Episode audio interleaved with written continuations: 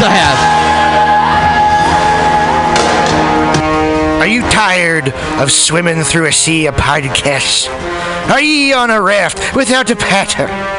Well, gather around me, sea dogs, and get aboard me pirate ship as we set sail for the seas of mutinyradio.fm. From there, you can captain your own pirate ship as you sail through over 44 different shows for all of your listening pleasures. They've got live comedy to small business advice, LGBTQ friendly to sports, vinyl to gutter punk. MutinyRadio.fm has the best programming the internet ocean has to offer you. I'd bet my peg leg on it, or I ain't scurvy shit-faced McRat.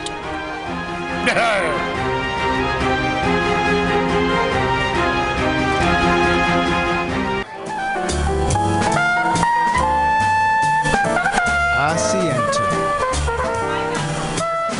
Asiento. Take a seat at Asiento on 21st and Bryant. Meet friends for a drink, have delicious tapas, and a relaxed community atmosphere. Asiento, honestly, is a wonderful place. They have incredible bartenders and board games all over the walls, trivia on Mondays, Taco Tuesdays, First Wednesday live jazz, live DJs Thursday, parties. The food is darn good. Special happy hour prices all night long with your Mutiny Radio Comedy Festival ticket March 1st through 5th. Check out the schedule at www.asientosf.com. Come take a seat. I had a date there and it did not go well. But it wasn't the fault of the place. They're very nice. Asiento.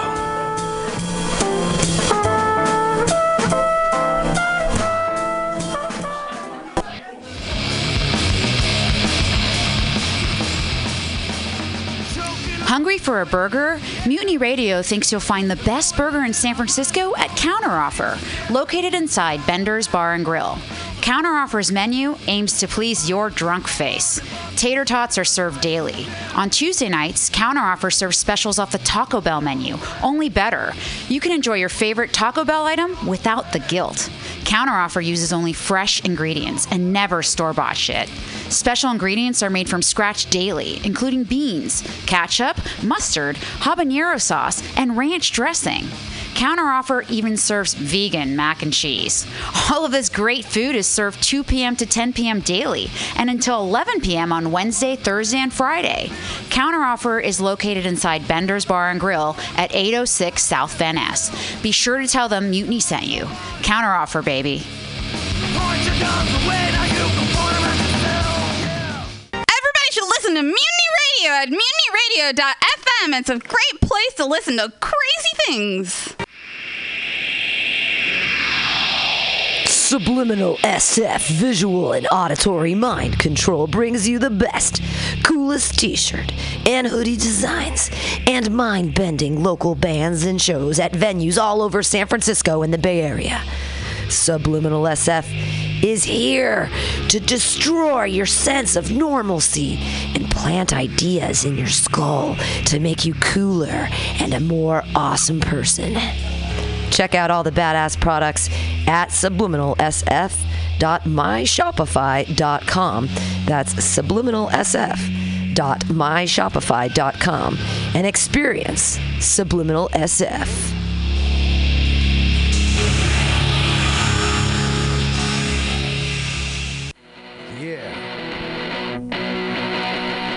Welcome. Bender's Bar and Grill, located at 806 South Van Ness in the Mission District of San Francisco. Your favorite bar with awesome bartenders, rotating local art, and a killer back patio. It's a great place to hang out and play one of their two pool tables or old school pinball machine with a tasty adult beverage. Live music every Saturday for only $5. Bender's brings you face melting metal and rock and roll. The last Friday of the month, punk rock and schlock delivers super fun karaoke with Aileen. Come on, what's not to like? They even have counteroffer inside, frying up the tots with sexy hot burgers for your face. Open every day at 2 p.m. Their happy hour goes till 7 p.m. Bender's is proud to be a sponsor of the Mutiny Radio Comedy Festival because they're an awesome community asset to the dirtbags who keep art alive in the mission. Bender's Bar and Grill.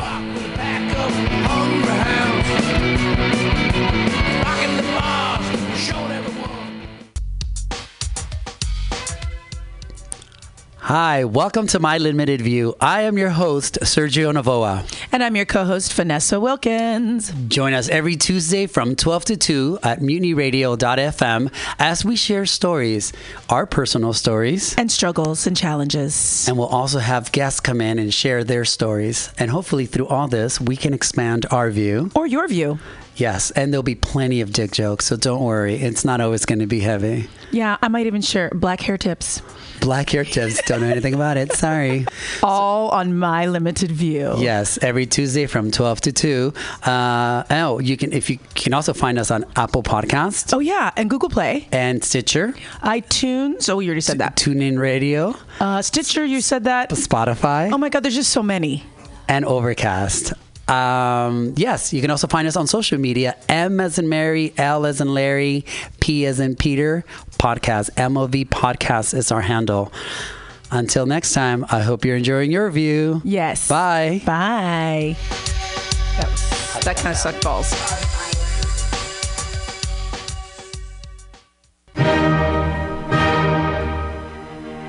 Good evening there, my friends here at MutinyRadio.fm. Chester Cashcock here, and giving you my love and regard as well as movies over there.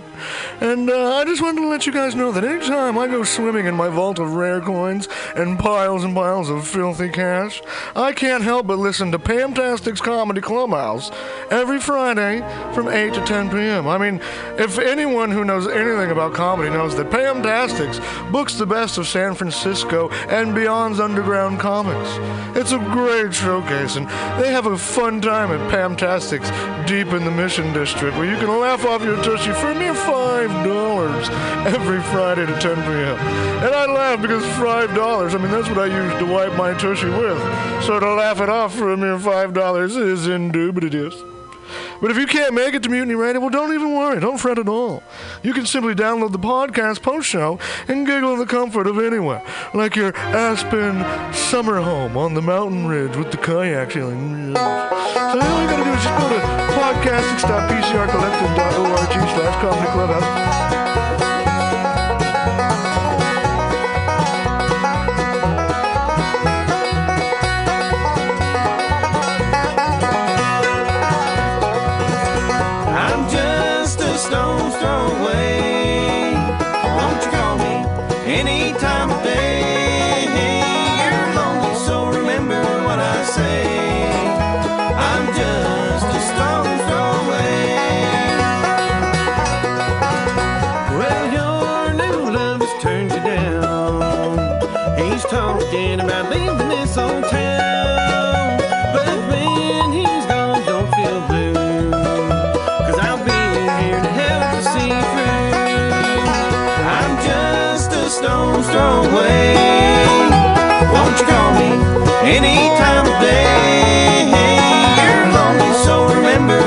I say.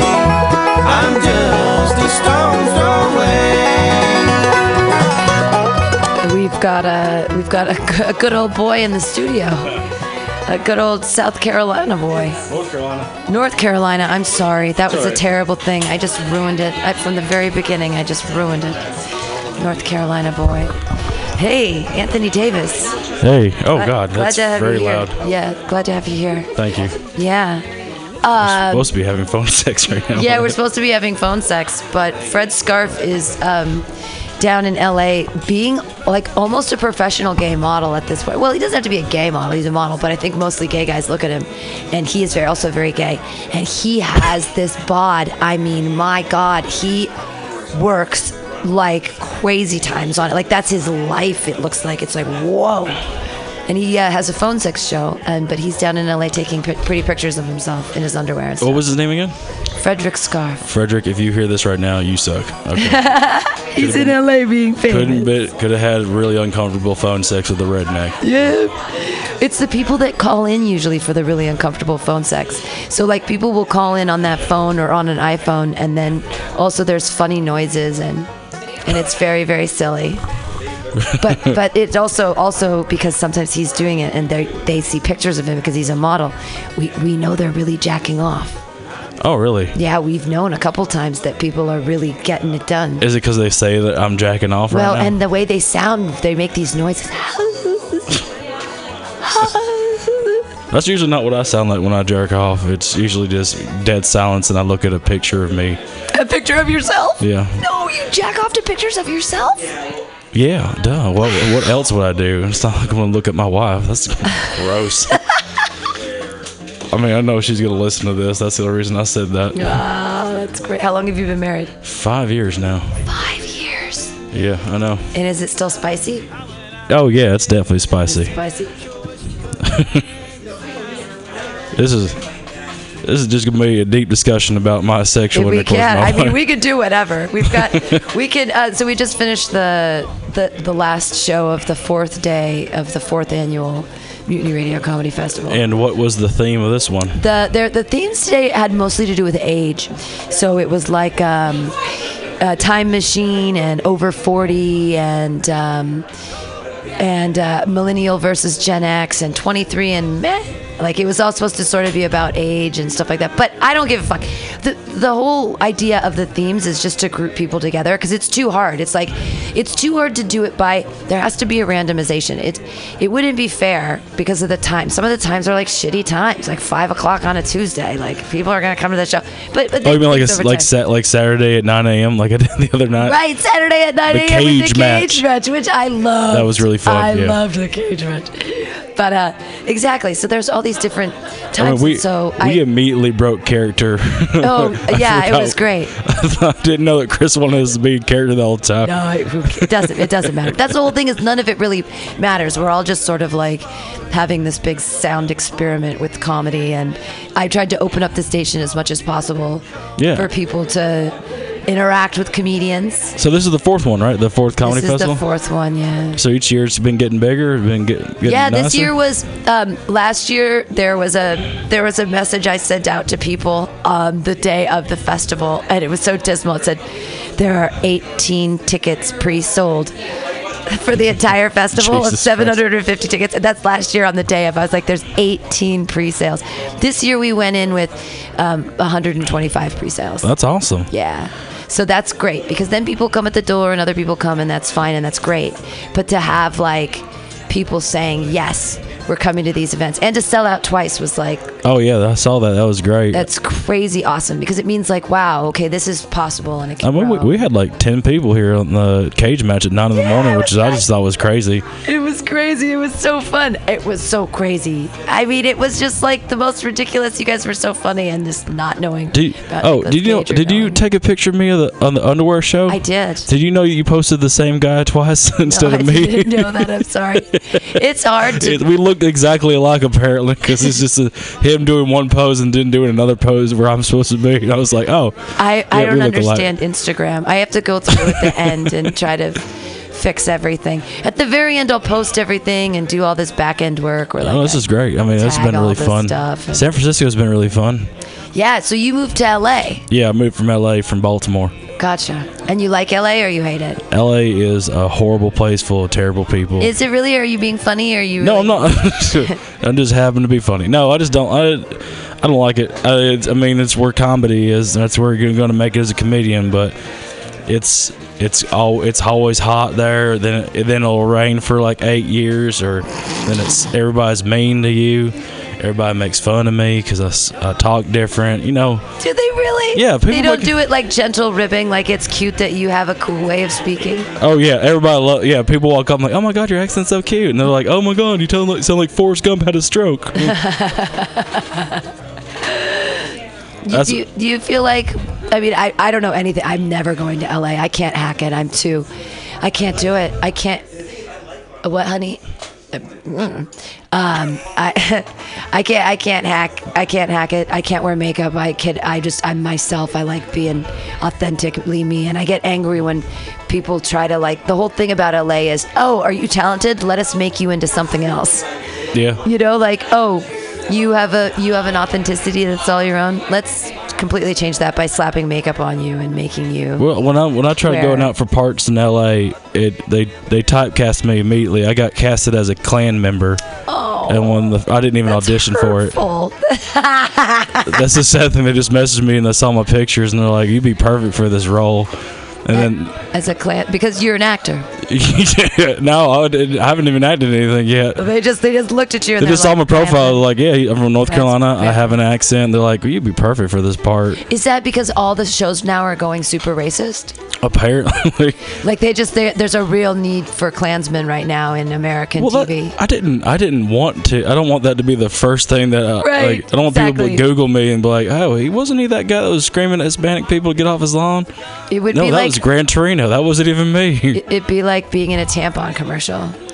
Oh, you know, and being like being known as the lady that was like the, the tampon girl, like this this kid, I've now I've got wings or whatever. That's what I think about whenever I see those those billboards in LA and you just see somebody that has like a missing tooth or they they're just smiling and it says, "Do you have herpes?" Like do they when they when they go out for those parts, they know like, okay, if you get this part, you're going to be the face of herpes for like 6 years. Yeah. I'm pretty sure they're just like, "Yeah, no, it's full billboard." I'm like, "Oh, okay, yeah, I'll, take that part." face of hepatitis. Sure. I don't know because you. I don't care how good of an actor you are. You can't smile th- that big if you know you're going to be the face of herpes. Yeah, you gotta kind of give it a look like. Uh, I'm, uh, You're getting that herpes money. That's all I care. For. It's all good stuff.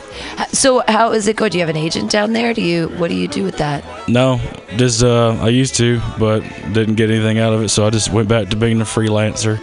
But I mean, I've got some just just looking online, Facebook, and all that, looking at stuff to audition for. Mo- I just mostly st- like focus on stand up, honestly, Yeah. because you know, I mean, from my experience, you ain't gonna find uh, you ain't gonna have a doctor. I'm gonna ain't gonna get a part as a doctor because no one wants to have a doctor come in the room like, yeah, you got cancer. I'm sorry. no one wants to hear this voice about it.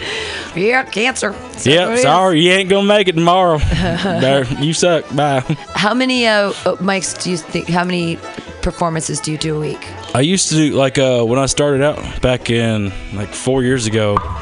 I went to New York and I did 52 mics in one week. I What? did it three weeks in a row. What did Yeah. you? Oh my God! Did you like document it and take a picture of every? That was very popular about two years ago. People were like, "I'm documenting every minute of stage time to show everybody on Facebook or whatever." They took pictures No. of every crowd I and don't, I don't, I don't, I don't know. I, did am not, I'm 52 not that- mics in I a week. I'm not good at doing that. I'm really not good at doing like taking pictures. Like my wife took all the pictures of me in my underwear. good. Yeah, Send them to. We'll put them on our Instagram. we don't have very many followers. We only have like 800 followers, so don't worry. Not a lot of people are going to see them. But you were great. that underwear show was awesome. It was so funny. I laughed and laughed and laughed. Anytime I'm high, my set just goes out the window. I just start screaming and ranting about something that's on my mind. I just looked at my wife and I was like, I'm going to talk about how the first time we met. And then it just divulged into me being upset about her line dropping off her ex boyfriend for our first date. That's, that's why she was late, 45 minutes late to our first date, because she was dropping off her ex You gotta, boyfriend. you gotta break up with those people before you go out with the, the new ones. Keeping it clean. That's what she did. I love the ba- bluegrass music in the background, too. Yeah, it's a we gotta I love it. got p- grass black.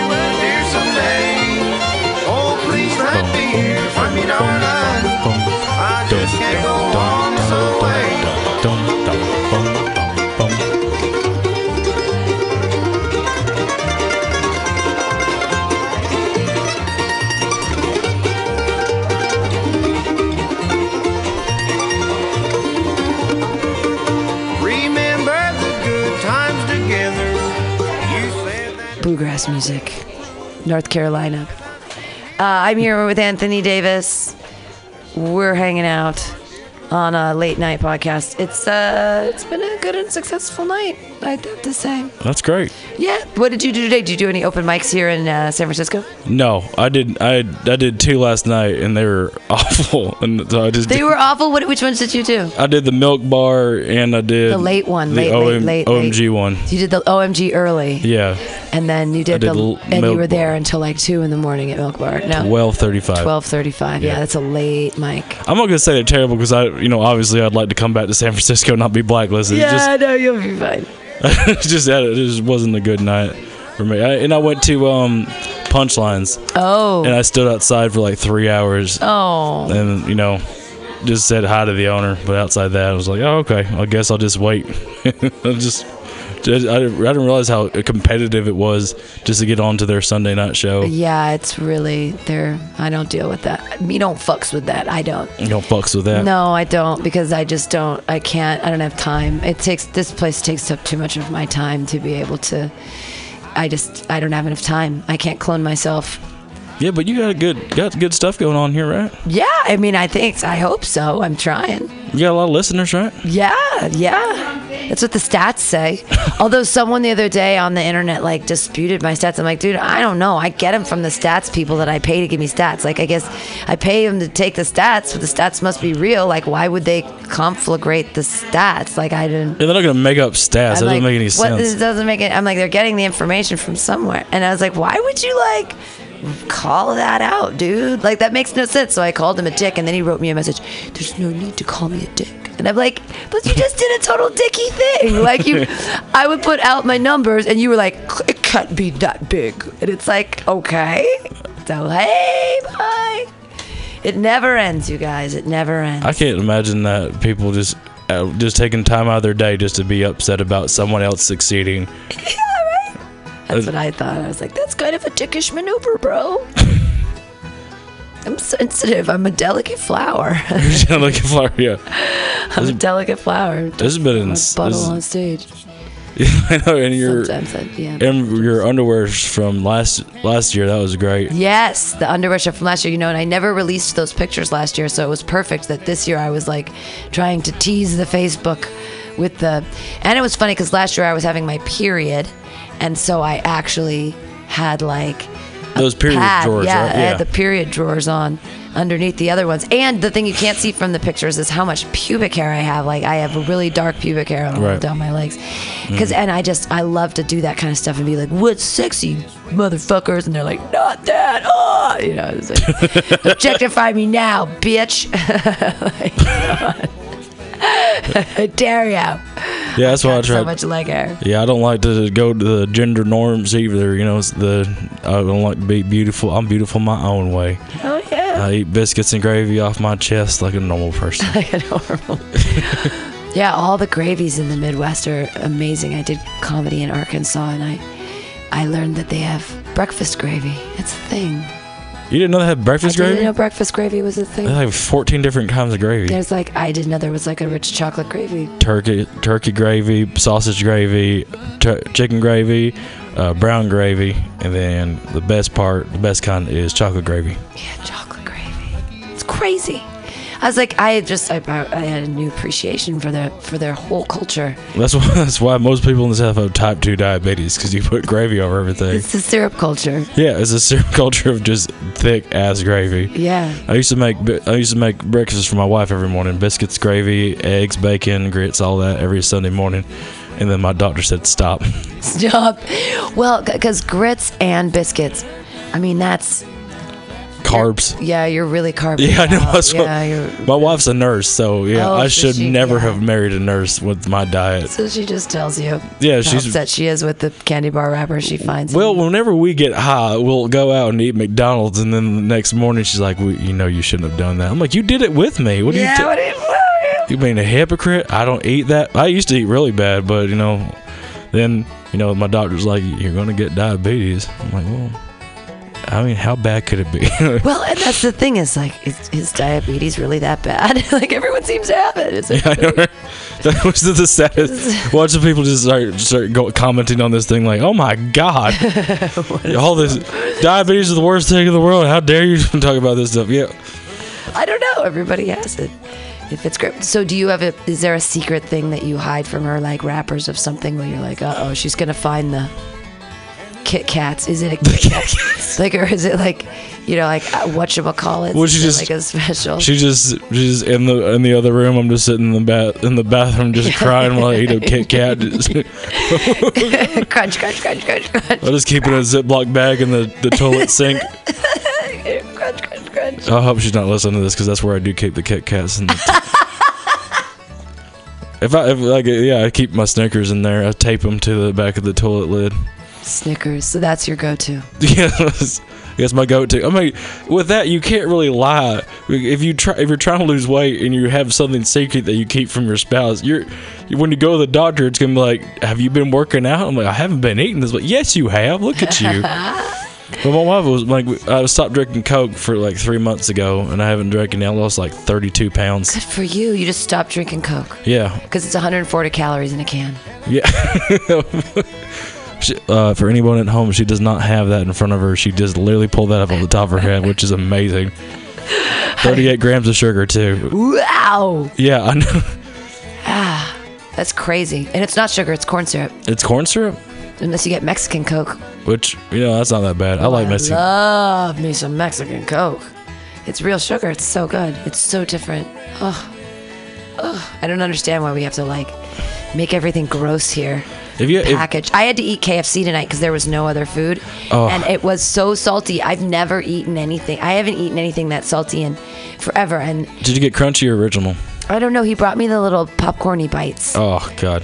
Yeah, chicken bitey bits, and um, and I did. There wasn't a spoon for the mashed potatoes, so I used the chicken nuggets as a spoon and ate the mashed potatoes.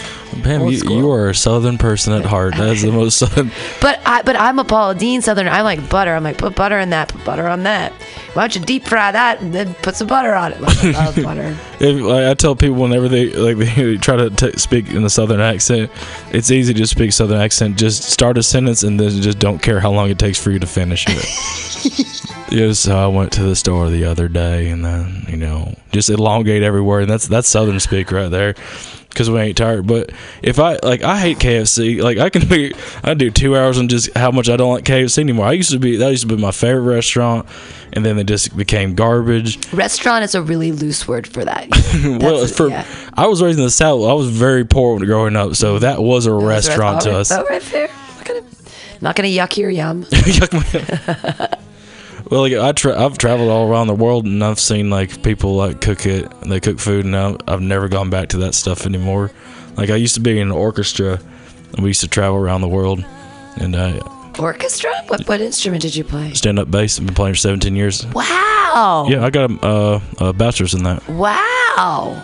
Yeah, Why would you do comedy? You have an actual talent. Well, because it's so you know how com- you know how com- competitive comedy is. Yeah. it's much worse with co- with with music. Really? Yeah, so I was a fourth string bass player, and uh, every single every every uh, season, we get done touring a little bit, we get back, and then I'd have to fight for my spot. And if I lo- if I wasn't as good as the person that auditioned, I'd lose my spot. Wow, but can't you be in a cool band? Yeah, but it doesn't pay as good, and I'll get to travel. Oh. Yeah, so yeah, just imagine that. Like, uh, I mean, I got to see, I got to go to China when I went to China in 2009. And just imagine this face in 2009, and Do you- Did everyone take a picture with you? well, Like you know, were they you know like, what, what is this about? What is? do you know what came out in 2009? The Hangover. Oh my God! They, everyone thought you were Zach. Galifianakis. Yeah, I got I signed like 30 posters. You were signing him Zach. I was signing with Anthony Davis. Oh my God! Were you doing comedy at that point? No, I, I just did start doing comedy uh, four years ago in Baltimore. Oh wow! So yeah, I was. My wife's the one person the person got me into comedy. She took me to a comedy show, and then she's like, "Why don't you try it? You're funny." And then the first time I ever supportive. Yeah, first time I tried it, I was my first joke was, uh, "If you guys like jokes about trucks, you're gonna love me." And then someone in the back's like, "We don't, fuck you." it was two ladies named Heather, and then I just then I went up the next night to redeem myself, and then I fell in love with it. But on the way home, I cried that night. Oh. Yeah, I mean, you know, some I was always something I thought would be good at. But with it's hard to do. It's hard to like with music. I can just go home, practice for five hours, and then I'll get better at it because I practice. Right. With stand up, you have to practice in front of people. Uh, Right, in order to know what's funny. Right. Exactly. So impossible. I write. I write like two hours a day, and like I can't tell if anything I write is funny unless I try it in front of somebody. I, I think that all the things I write are funny, but then it's just how it's it's my delivery and my ability to not say um constantly. It's the it's the honoring the language once it's written and like Right. knowing the script and knowing that's and then it's like ugh it's performance oh fuck but like Yeah, like when I first started doing comedy, I used to rub my belly, and then when I got to the punchline, I would boot my belly button. I did that for two months. And I didn't realize it until I watched a recording of me, and I was like, "Am I doing that on purpose?" It's kind of cute. That's a cute little gimmick to have, just- right? I mean, if it's a repetitive thing that you don't have to think about, it's it's not annoying. Like some people, some people go side to side. They like they like um, shift their weight from foot to foot, yeah. Oh yeah, I've seen that. Yeah, and that's annoying. I do that. I do. I still rub my belly when I'm nervous, or I'll stretch when I'm nervous. Like what? on the- Stretching is cute though too. like on the underwear show, I just kept stre- I kept Yeah. I kept my foot out like that, like I have my ballet foot. Yeah. I just kept it out like that because when I'm nervous, I like to step on my to- tippy toes. there you go. I did ballet for five years too. What? Yeah. Why were you this classically trained person? Uh, well, my dad, my mom broke uh, divorced when I was one, and my mom wanted me to be wanted me to be very articulate and artsy and know how to read. Unlike my dad, my dad can't read. What? He can't read well. yeah. Really? So wow. she, she wanted me to. She got me. She told me how to play the violin when I was seven. Took me to ballet. Let me, told me how to read. Let me watch, read all these romantic stuff. Yeah. So wow. yeah, I don't know why I'm doing comedy. I could have been doing so many other Yeah, things. you're like classically trained, and that's crazy. but you're young still. You're not even 30 yet, right? I am 30. oh, okay.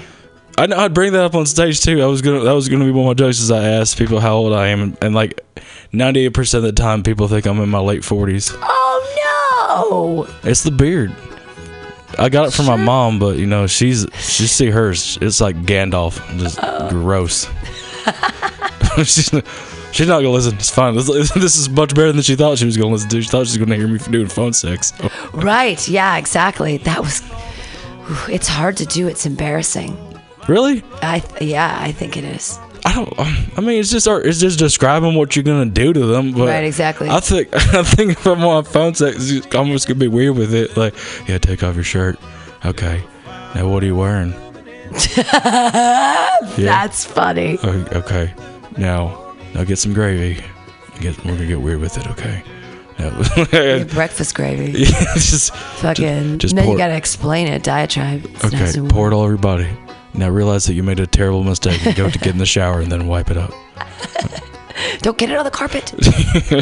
Stop it. The bath mat. Watch out for the bath mat. My wife is really is like that too. She's really practical, and she's like, "Why would I do that? That's disgusting and messy. I wouldn't. That's not sexy at all. Why don't you just?" She's very practical, but she, I mean, she writes a lot of my jokes too. She- All the things, Awesome. all the insults she says to me, I use on stage. That's funny. Like she says, I, I talk like I own FarmersOnly.com. yep. Like you own it. Well, sure. Like I, like I'm the one that created it. Like, yeah, farmers. That sounds a good idea. It's. I mean, I don't understand dating apps. How did you meet your wife? You, Match.com. No, you didn't. You're one of their success stories. Yep. Really? Yeah, I remember I talked about it on, on the underwear show. Um, so sh I, I forgot. I, I thought I was uninteresting, and so I faked having an Irish accent. I, th- I thought I was from Ireland, and I just dropped it halfway through the date. That was. That's amazing. Match. Wow. How long did it take? Were you like dating for internet dating for a long time? Yeah, I mean I was on OkCupid, plenty of fish, and it was just just home All the run, freebies. home run after home run of people. It would no, they're awful, awful. Everyone what was was wrong with everybody? like for me it was just like i just i just didn't like the people or they weren't what they said they were ah. i mean which i'm the biggest hypocrite of that because i said i was from irish Yeah, absolutely. i know i'm a piece of shit for I'm that Irish. That's it was the insecurity because funny. if you when you think about it online dating that's everybody everybody in the entire cosmos could be on internet dating so you got to set yourself apart and i thought i wasn't that interested in so so I- you thought, yeah, I have a red beard, and this is the way to do it. Yeah, and like the the worst thing is uh, when I started dating my wife, I found out that I went on a date with one of her friends' cousins, and the only reason they didn't go on a second date with me is because my Irish accent was too thick. They couldn't understand me. So that's So you had done this trick before, I done I done it a lot of times. but you liked her, and so you dropped the accent because you're like, we got to stop. I got to stop it at some point. Well, I mean, I honestly I didn't think it was gonna go that far, and then I dropped it because I really really liked her. And halfway through the date, and then she's like, "What happened to your accent?" I'm like, "Well, I'm, well, I'm comfortable with people. I can drop my accent," which isn't true. It's the stupidest thing in the world, but she believed it. She she believed it. Then two months later, when we're in the driveway to meet my parents, I'm like, I ain't from Ireland. I'm from North Carolina. And then she's like, okay, let's let's do this. And then we got married. That's it. Wow. I mean, if you go online, you're not not everyone's going to be truthful, but at some point, I've never internet dated. you never internet dated. Not never had a profile of any kind. How'd you meet your boyfriend? Uh, like normal people. Some people say raise the bar, some say lower the bar. I say meet at the motherfucking bar. Have a conversation over a drink. That's Like- I've don't I've never drank alcohol, so it's I can't like me going to the bar just sitting there with a cup of water. It looks like it makes me look like I'm a serial killer. Yeah, it does. That's that's a definite creep factor. creep factor plus ten. Just standing there like, yeah, I'm just gonna sit at this bar, drink water, and then walk that up to would some random that person. would be that would not be acceptable. So you see why I had to do internet dating. I do. I understand now because you don't drink. Why do you not drink? What's wrong with you? Why don't you drink? My, my every uh, uh, I'm the first male, terrible thing to first say. male in three generations. So all the other ones are alcoholics. Oh, okay, fair enough. Yeah, that and it's easy. It's two dollars. You can get unlimited Coke. Six dollars, you get something that tastes like shit. Well, unless you love drinking. I, I mean, I, I just, I haven't. I, I've, I suffered through today with no alcohol, which was pretty wild for me. Not that I'm like I need alcohol, but it's it. Life is a lot more fun. I mean, I just started smoking wasted. weed like four months ago. Oh, really? Yeah, just as soon as it became legal, and I waited two months after it became legal because to I. make sure it really was. yeah, just because I just smoked it, and then someone's like, "Ah, we got you. We're waiting for you. Going to prison." Like, Yeah. I was terrified of that. Carl Berger leaving back to Oregon. Oh, therapy. Perfect. It's to be fun. She's a really good therapist. There's therapy tomorrow morning. We have therapy. Licensed therapist, 10 a.m. Jesus. Renee McKenna. Christ. She gives free therapy to people. She's a licensed therapist, but she does it on the radio because she wants to help people. She should So not she do it to comedians. She agreed for the festival to do it to comedians. every It's to be so fun. Yeah, 10 a.m. every comedian has a lot of morning. dark thoughts that they should not be telling people. Oh, Renee is amazing though. She changed my. I mean, she did about two months of therapy with me, and it was. I've never really done therapy before that I found effective, and she was great. That's great. Yeah, like I was like, what? She helped me out a lot with a lot of. I had a voice in my head that was very negative, and we made that go away, and it worked. It's pretty That's much great. gone. That's good. It's Yeah. just the effect of talking to people sometimes it can help out a lot, right? Yeah, well, she does a lot of like guided meditation and shit like that. Oh, meditation. Yeah, got, when she talks and makes you think about things, and then she makes you answer things, and The uh, when I hear that, I, immediately think of Office Space when he's just like, oh, "You're not, you're not calm, calm water. it's just like kind of like come back on three. You're gonna be here feeling so relaxed. You're so relaxed. Come back in two, and one in your back. There you go. That's pretty much what it's like. And now you don't want to kill your your parents anymore. Like, yeah, That's exactly. that's what I imagine. Like, yeah, okay, yeah. I guess I don't want to do this anymore. good, yeah. yeah, it's uh, it's gonna be a lot of fun to, to do therapy tomorrow. I'm How long, how long have you been doing mutiny, like all together? Uh, I've been the director since 2013, but I've been a DJ here since 2008. hey, like what what made you what made you get into this? Like, Into radio? yeah, Um, because uh, I was at at the time I was a poet, and uh, before that I wrote some. I was I wanted to be a novelist. I wrote a bunch of novels, um, and it was like a platform. And, vo- and I used to do theater. It, it's like a theater company, but without the sets and costumes and props. It's, it's a lot easier of a theater company to run oh really? pretty much because it's theater of the mind and Right. you can have shows and they're just radio shows so people are listening to them but they can be there and it works that in that way too but you know it's like the old prairie home companion it's like a fucking radio show Yeah, but you don't have to have sets and costumes and props and bullshit it's just like people do their thing yeah. I did like how every time I came over here and we did sets and everything, no one approached it like we're mostly on the radio. Everyone was doing these visual jokes and everything. I'd immediately be like, I'm, oh, by the way, I'm a six foot tall. Very hot black man. I, want, I wanted people to just know that it's just you, you can't see us, but this is all still really funny stuff. Like that, like the guy that was on the work show who just kept going on about he was upset because he couldn't get a job here and he's from China and everything, and that's why I went up and like that guy. He is an African American. Like, because like everyone else is like, oh, wait, we can see that he's Asian. it's oh, well, you're on the radio, you can't see that. Yeah. I think this is a great platform for comedy too. This is awesome. I love I love radio. Plus also everyone's so fucking visual these days and they want to see everything. They want to watch it and they want to be voyeuristic and and I'm like if you want to be that way, see it in person. But sort of taking this third person backstage, everything's real. It's like they're they're live on Instagram right now. It's like I'm there. I'm like with them and I'm living their life. Fuck you. Go like I just don't like that. I don't like all that visual everything. Plus ah, I don't want to be judged for the way I look. Like I want my material and my humor, and my comedy to stand for itself and Speak for itself. and right. not to be based on the way that I look or that I'm wearing makeup or that people think I'm pretty or that they don't or I just don't want it to be based on I just it, it, it, uh, the external package of who we are. I think we place way too much importance on it in our. Li- I think that's why racism comes from. I think that's where sizeism comes from, and all that stuff. It's like we look at people and and expect them to be a certain way or want them to be different or whatever. And it's mm. like, can we? I don't know. Oh, I know. I believe me. I, I live that every day. I have parents that are Trump supporters, and yeah. Whoa! Well, I mean, they're in the South. They're born and raised in the South, and you know they got is that mind washing crap. So you know, you gotta live with that every day. They don't like abortions or gay people. Not a fan of them. Yeah. My my sister's gay too. She's she was married. She's married. She got on to her second marriage as a as a les- as a out lesbian. Cool. And yeah, but my mom, uh, she's just like, yeah, well, her marriage isn't real, honey, so it's not really a divorce. I'm like, no, it was real. I was there. I was Yeah, there. it's really what I was their witness. so yeah. yeah, I'll help sign the papers. Legal. Yep. But yeah, I mean, you know, you got that kind of thing where it's like, it, even in 2019, there's different posing figures, everybody's thinking differently, and, and you're just surprised that people would think that way. But you know, that's the way the world is right now. I, I, it, I, it's very scary. I'm sure the whole abortion issue always gets me up in arms too, because I'm like, it's.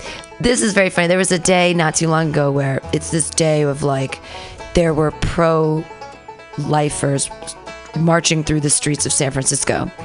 And I'm like, and it's caused a bunch of traffic. It was very, very Right. pissy. It made it was like, fuck you guys. Come, you come here to tell us about. Uh, so I'm walking down the street, and a seven-year-old boy hands me a pamphlet with a dead baby on it, and I'm like, he's a, a he's seven.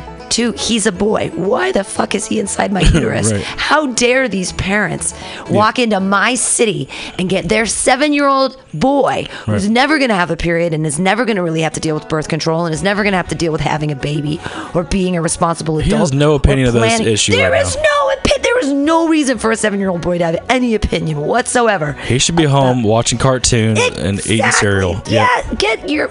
It's like bad parenting. Well, that's that's how it is. I mean, that's how they start off real early. They start real early, and that's just how you think forever and ever. You know, I mean, that's just unless you're told. I mean, then people get so stuck in their ways that they can't change. I mean, I came from the south, so I had those I had those views, and then you know, I read a book. I read a like, book. and I was like, oh wait, that's not right, and then I changed my views. Just- if you- Yeah. that's how it is. I mean, you got that stuff in New York with people are just saying like, uh, you know, you can abort all the way up until the baby is born. I'm like, no, well, that that's not true. That's dumb. I think that the whole like first 20 weeks thing is pretty fair. Like you've got 4 months to f- you I say 3 months even. You got 3 months to figure your shit out. Like Yeah. before before before it's like all right, now you got a kid. but right. there's like you got to deal but you have to deal with it either way because uh, like you have to go to the doctor and figure out something. You Yeah. can't just like backwards have a baby. Do people do that in North Carolina? Like what a terrible, ster- terrible stereotype. like is everyone born in a bathtub in the backwoods? Like how is that? No, we got hospitals. Okay. One or two of them, you know, in the entire South. But yeah, no, it's a. I mean, I mean, they've got those people that do the bathtub uh, uh, uh, births here. I mean, it's it's supposed to be. From what I read, I read an article about it where it's like the birth inside the tub, and it's like an easier transition from the womb to water. So you're in a bathtub full of water, and Right. you're embracing them in the home that they're coming in, which I'm fine with. My basically my everything that I believe in is like if hey if you want to do it, do it as long as it doesn't hurt anybody. I don't give a shit. That's just my views about everybody. I don't I don't give a shit about your uterus. You can do whatever the fuck you want with it. It ain't, ain't my uterus. Great. There you go. And like my wife say this is the same way. She's with like va- with vaccinating kids and everything. She's a nurse. She works in the medical field. Her family works in the medical field. They know the the, the pros of having being vaccinated. She says get vaccinated. I say get vaccinated too. But if you don't, you're gonna have to deal with the consequences. There's a lot of people who are against vaccinations. yeah, I did not realize how many of the people. I thought it was just like flat earthers. Like there's like a You know, couple of them. In San Francisco, too, there, a lot of people think that the vaccines lead to autism. And I say, no, your kid's autistic because you decided to have a kid when you were over 40. oh yeah, Like, don't sit there and say it's the vaccines and it's the it's the chemicals in the air and it's all of that shit. There's correlation between being older and having kids. And it's like we used to have kids younger, I guess. I mean, that's why I'm like, I'm never gonna have kids. Come on, I'm too old now. I'm 44, and I'm not too old. I could, but then what would be the risks? A, I'd be a terrible parent, and B, I'd have. I'm sure I'd have. you could have it right here on the air. I right could. here. It would be terrible. Put a bathtub right here. right here and just oh yeah there'd be i mean having a kitten is hard enough Having a kitten. a kitten like a, a cat my cat is a little crazy right now and it's like oh my cat I mean, all the people I used to go to high school with, they're if they're still in the South, they have they're on like their third kid. Some of them are on their second or third marriage with four different with four kids. I mean, if that's the way they want to live their life, having kids, good for them. But I, I, we're waiting until we're about 34, 35 to have our kids. yeah So we're stable. We're not too old, and we know we're going to be financially stable, and we're ready to have a kid. and you've lived the life you've wanted to live you've been able to pursue your artistic dream yeah. yeah That's what my goal is. Like, if I'm in between these next five years, if I'm not working a working comic where I can, I'm doing, I'm professionally doing it, I'm gonna stop and I'm gonna take care of the kid. That's rad yeah, I mean it's it's you it- can do both though you can still open mic and yeah, do, but and, it's and from have a kid For my idea is like if that a push that pushes me to constantly want to go to the next step and then push to work harder and not take not take a week off or something, so that I have if I within the, within that four years I've had that deadline because that will be, be like my nine my eight or nine years in the comedy. So you know you know I'm already doing a lot of stuff with it, but, but you're like don't you have a netflix special coming out yeah we're almost, we're just got we're almost That's done editing it. Yeah. That's amazing. Yeah. That means you're already making it. yeah, I got I'll be on BuzzFeed and uh, two more in next month too. That's amazing. Yeah, so you know, you know, that's my wife says she's like, "Well, you're already in that lane," but I'm like, if that stuff doesn't lead to anything, and in four, four years that baby comes out, I'm not going to be like my my dad or my mom and just split- splitting up. I'm going to be there for that baby. I'm- Absolutely. and I'm feel I, that's what the only thing. A lot of things I'm passionate about is you know, if I have a child, I want that child to be have that dad. I want have have both parents. I don't care if you got two moms, two dads. Just somebody be around there Yeah, for that two kid. well, two people to support. It's having it. Babies are hard. They're a lot of work. yeah, right. Exactly. Like they and then you don't get sleep and you need to support each other and like sometimes you don't have time to get food because the baby's crying and you can't even go poop and you're like I don't know you put the baby in the thing and it's facing you and you're like I don't Yeah, right. it squirms out you're like I can't even take shit and what's gonna happen it's like if you have another person there to hold the baby Yeah, well, my No mom was problem. a single parent. I know how hard she worked for it. I just, I, I've, if you're a single parent, good for you. But I, do- yeah they work hard I do not wish that upon anybody. I want, uh, if that's what your life is, great. But you know, I want some my parent, my kid to have two parents. yeah yeah fair enough Yeah, Sports even more. Get a nanny. Have it all. Have neighbors that like the kid. Little play Yeah, dates yeah, and make it easier. Yeah, all that shit. I lived in the, lived in the backwoods though, because my all my neighbors are like a half a mile apart from us. that makes it hard. That makes it hard. So, what is this? How did this Netflix thing work out? So I got um, I got approached by somebody that wanted to, to film it, and then he had a connection with Netflix. We got all the we rented out a theater. We packed out the theater for two shows in uh, Riverside, California. It's about half about an hour. I know where Riverside- Yeah. So we, we packed out the box theater, and uh, so we got it. We taped two special. We uh, taped two shows, and then we just got done editing it. So we're gonna be sending it over to Netflix for final decision. That's great. Yeah, and if not, even if they don't take it, I'll make a joke about how this is the only thing Netflix ever turned down. Ah, that's very funny. How many people are on the? How many of you are on the show? Just four. it's called the White Trash Comedy Tour. That's great. Yeah, so I'm the I was a feature. I was White Trash. I was Southern Trash. The other one was, uh, We had uh, Urban Trash. He's a, a guy's named Brandon Mercado. He lives in L.A., but he's still tr- he, we call each other trash, but we love each other. Then we have uh, guy named Jeremy. He was gay, so he's just flamboyantly gay about it. He loves being gay and, and everything. And he's from a really like he's from the South, like I am. So you know, being gay in the South is really a really hard thing to live through. So he's uh, and then our uh, headliner was uh, Liam Brunley, who was a biker trash. Oh, nice. So we just talking about being Southern and being white trash and everything. That was the whole deal of it. So we're excited about it. That's great. Yeah. Oh, that's. I, I, th- there were a lot of people here that applied to the festival, and I'm like, reading their bios, going, "You want to be here? Like, you applied to this? Thank you. I- wow. Yeah, I love bait. I love doing festivals because that's the only way I'm going to get. Like, I can't travel, just just take off work and travel and then go and not have anything there. But with this, like you know, I come here, network with a lot of people, come back when I have when I talk to people, do more shows. I mean, this Yeah. it was great meeting. These are great. A lot of people here, a lot of networking. You got you brought together a lot of fun people. Yay. Trying, man. Yeah, every year it grows. What do you so like next year? What's going to be the goal? Like a billion comics? Yeah, so Like next year I 700 think, shows. So next year I think I'm actually because the I like doing it March 1st through 5th, but next year's a leap year.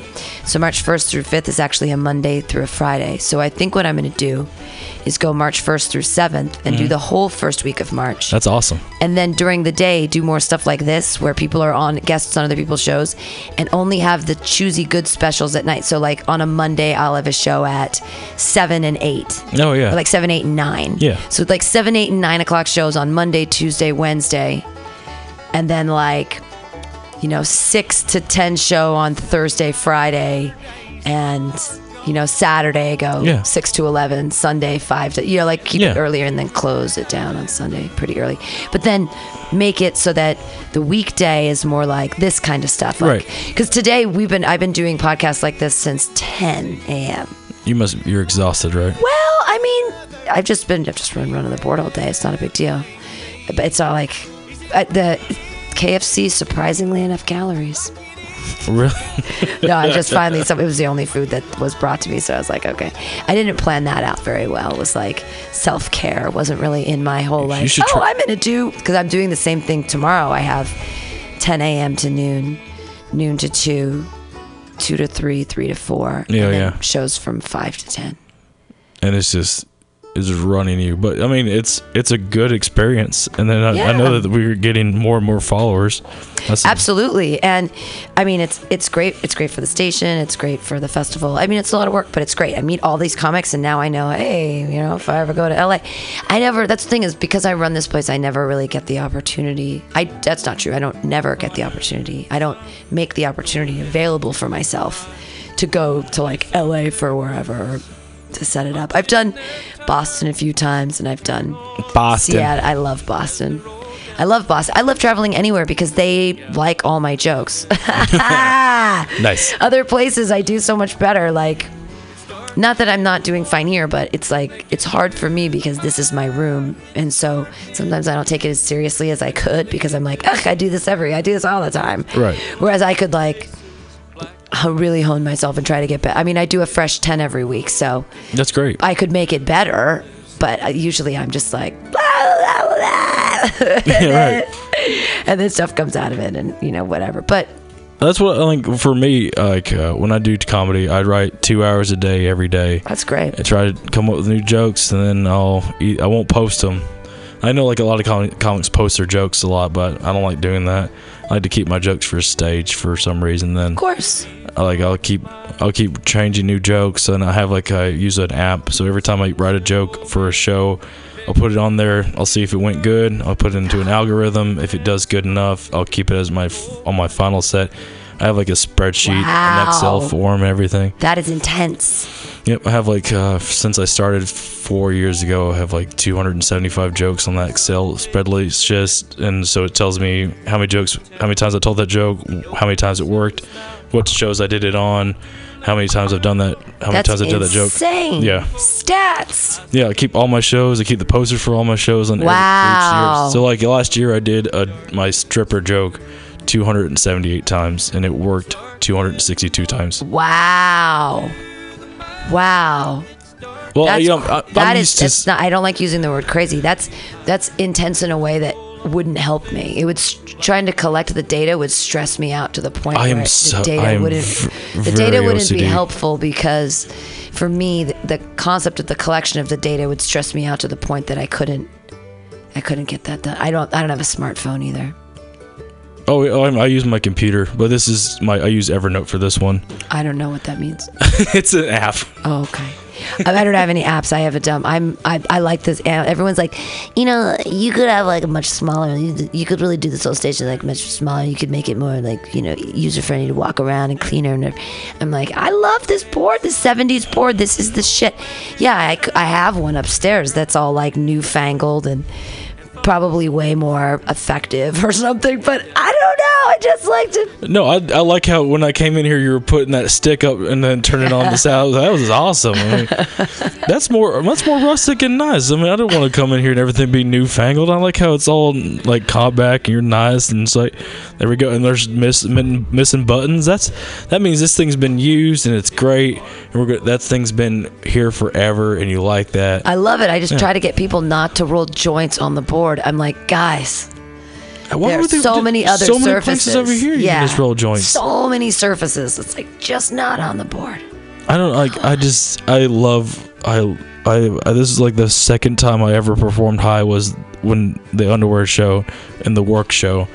Never. I, I performed at open mic once high, and I. I was so out of it. I just screamed at people. Like I. I. I, my, I yell a lot in my sets, but to the point like I, I like when I was I was two months like two day two weeks into smoking I did a show at the Ice House in California it was on a competition the finals of a competition and I smoked some guy a buddy of mine his name's Stoner Rob's weed he's smoked with Cheech Marin and, and Cheech and Chong His so many Stoner Rob. You Yeah. had me at Stoner Rob. yeah, exactly. And I was like, ah, this weed's weed's probably not that different and strong. And I smoked. I took one hit of his weed, and I just boo, everything just blacked out. Wow. And it was I just came back on stage.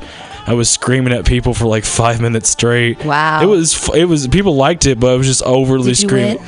No, I didn't. I didn't win, but it's okay. I was I knew I wasn't going to. I was screaming at people for five minutes. I hate competitions. I- I know. hate them. I It's so hard. they are, especially It sucks so much. Yeah, because you're thinking that you're not good enough And I'm thinking win. like, why don't you like me? Right. Yeah. Uh, comp- I mean, stand up. If you want to be good at it, you, you're you're always constantly in competition. The main, from what I'd like to tell like new comics is like if you're, don't feel bad if you bomb. Don't feel bad if you don't. If you're not as good as everybody else on the show, just just you know if you don't if you're not having fun, don't do it. It's the mm. main thing. If you don't if you go up stage, you're not having fun, then don't do it anymore. Yeah. If you do, if you're always having fun, you'll you'll get better. Right. Oh, and don't do competitions. And don't do competitions. Oh, I know. Way to make yourself feel like a pile of dog shit. Oy. Oh, I know. hate them. Have you ever done any? Yeah.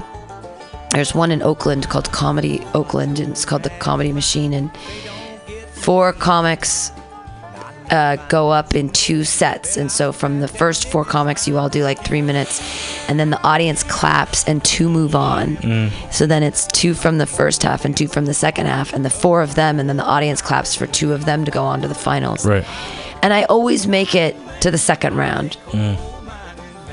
Um, and one time I won, and I and I always make it to the second round. But then I, it was the last time I did it. I, it was clear that the audience liked me the least out of the four. Really? Like they just didn't. Cla- I was so embarrassed. I was like, oh, I was too heavy-handed with the feminist material. I think, or it was the abortion jokes. I didn't wanted to get abortion jokes in, and I don't know. That's a mistake, I guess.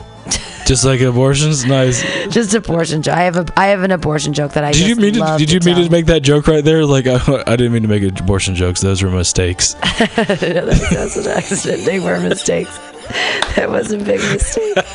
I love my abortion joke though. I love it so much. I just Well, I mean, comedy's just like art. You know, and my jokes will be funny to certain people, and then your jokes will be funny to certain people. Other people, even if it's fu- it's a funny joke, some people might not think it's funny. Yeah. I mean, that's that's what sucks about competitions is that you know, like there's some bringer shows where you know if the I did a I did a show at uh, Flappers. It's Uh-huh. and uh, in the main room and.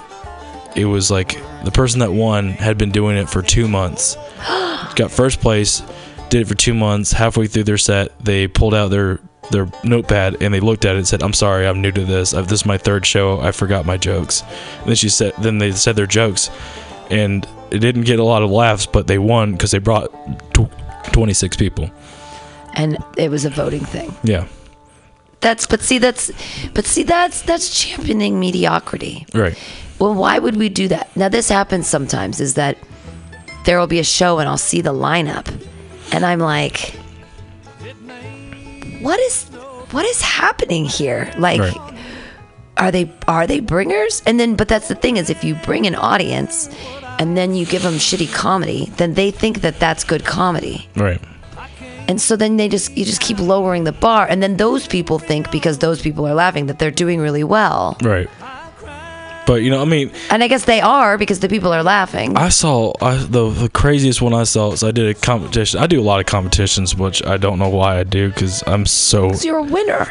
no, because I'm so self conscious about my comedy, which is why I have Excel sheets probably. Right. But I did a competition like the first like two year I was in comedy, and I was it was the finals of the new comedian of the year, and the guy the guy that on the semifinal night. He brought a busload of people from Pennsylvania to Baltimore, which is like a three-hour drive. He bought a bus, a like two thousand dollar bus, bought all their tickets. So that's like he spent like three, four grand for the semifinals to bring all these people. So he brought like 30 to 40 people, and he still lost because he was making jokes that were aimed only at those people. It was just like, Karen, remember that time, Karen? And, and I was just thinking, like, if he would have won, even if he, he did that for the finals, that he brought, all, like, he spent like 10, like, eight to $9,000. The main prize, the winning prize, the grand prize for the finals was only a $1,000. He would have been $3,000 in the hole, even if he won the whole thing. Well, that's delusional. So, and I, I have this, I have feelings like that sometimes where I'm like, what am I doing? Right. Am I delusional? Am I, do, am, am I truly funny? Is this, is this something I should be spending my time at? Am I, am I doing this because I love alcohol and all comedy primarily is in bars? Is this just an excuse for my drinking? Or is this like a real thing? And then I go, I don't know, you know, is it the, is the radio station real? Well, the radio station's real, but we're really like a community theater of radio stations. So then I'm like, well, we're like, this is like the community theater of comedy. And is that so bad? I mean, community theater is a thing. Right. It's not Broadway, Right. but it's not high school But plays. this could this could evolve into Broadway. This could evolve into something that where it's heard across the country. You know, I guess. I mean, well, it can be. People can listen. They can down. They'll be able to download all these podcasts anywhere in the world, except China.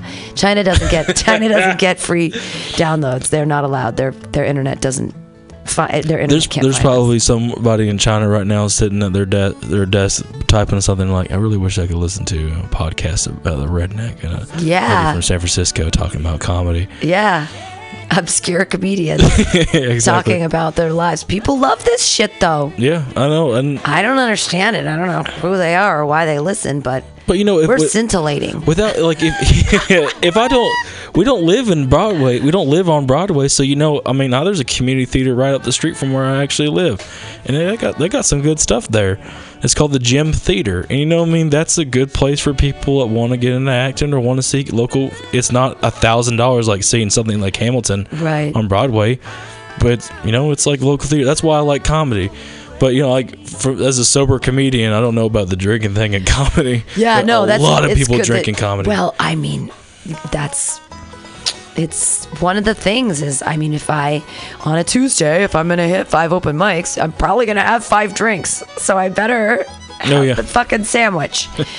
so then it becomes seriously, do I have do I have a drinking problem with a comedy addiction, or do I have a comedy addiction with a drinking problem? I don't know. Which is the Have you ever done comedy without drinking? absolutely Then no, you have a comedy addiction. okay. yeah, there, there But, you go. but, but back to the delusional. Thing. You're cured. you're but you're you have a Netflix special coming up, so Right. you're not delusional. There's Right. like people in the world with money that Mhm. are like, this is this is great. We're investing in you. We can't wait for this to come out on Netflix. This is Right. awesome. And then you look at people that are like paying to bring people to a comedy competition, and Yeah. you got to go like, you know. the cream right the cream rises to the top. Like Yeah. you can't buy your way into everything, I guess. You know, and you see people that are like, "Why are you still doing comedy?" But for when I think about that, I think you know, as long as you're up, going up, having fun, and you're not going out of your way to make the audience hate you, you know, keep doing it. I mean, that's if you if you don't think you're getting better, then write more. If you're thinking, Right. yeah. I mean, Well, that's the other delusional thing, though, is sometimes when I'm even back here, I listen to a lot of comedy a lot of good comedy a lot of bad comedy. Uh, But the festival's been amazing. But when I'm back here, sometimes I'm like, don't you feel the audience pulling back? And people sometimes push harder. Like, some there was a person who ran the light tonight, and I was like, oh, if you would have just followed the light, you would have left on a laugh. And instead, you tried to push it for the extra joke, and you didn't get the laugh. Right. And then you pushed it for another extra joke, and you didn't get the laugh. And now you're in a hole because everyone knows you're over time, Right. and you're trying to get it back. And dump out, dump out. But it's like when you sometimes people don't even feel that the audience is like, you suck. or they're pulling out. Yeah, They don't get it. And I'm sitting here like, I can even feel it from back here. How do you not feel? And then I go, well, when I'm on stage, do I feel that? I don't know. I, I feel like it's with with a lot of comics it's it's the same way or do you how do I feel about this am I okay like if I say a joke that's I don't I don't do a lot of like risky or you know I don't do any abortion jokes or you know period jokes uh, you know know don't can't do it. Don't care. they're not funny they're, not, not, they're not gonna be funny if they come out of my mouth Right. Okay. Like yeah, but if like I don't do any risky jokes, so like I can't, I don't like to push the envelope. I just like all my jokes are about my life. They're all they're all personal or they're all about things that have happened to me. So if I feel someone that's not on board with one of the jokes, then I just drop it. I'll just go to another joke then. Yeah. Because you know if they're not going to be on board for the first part, they're definitely not going to be on part.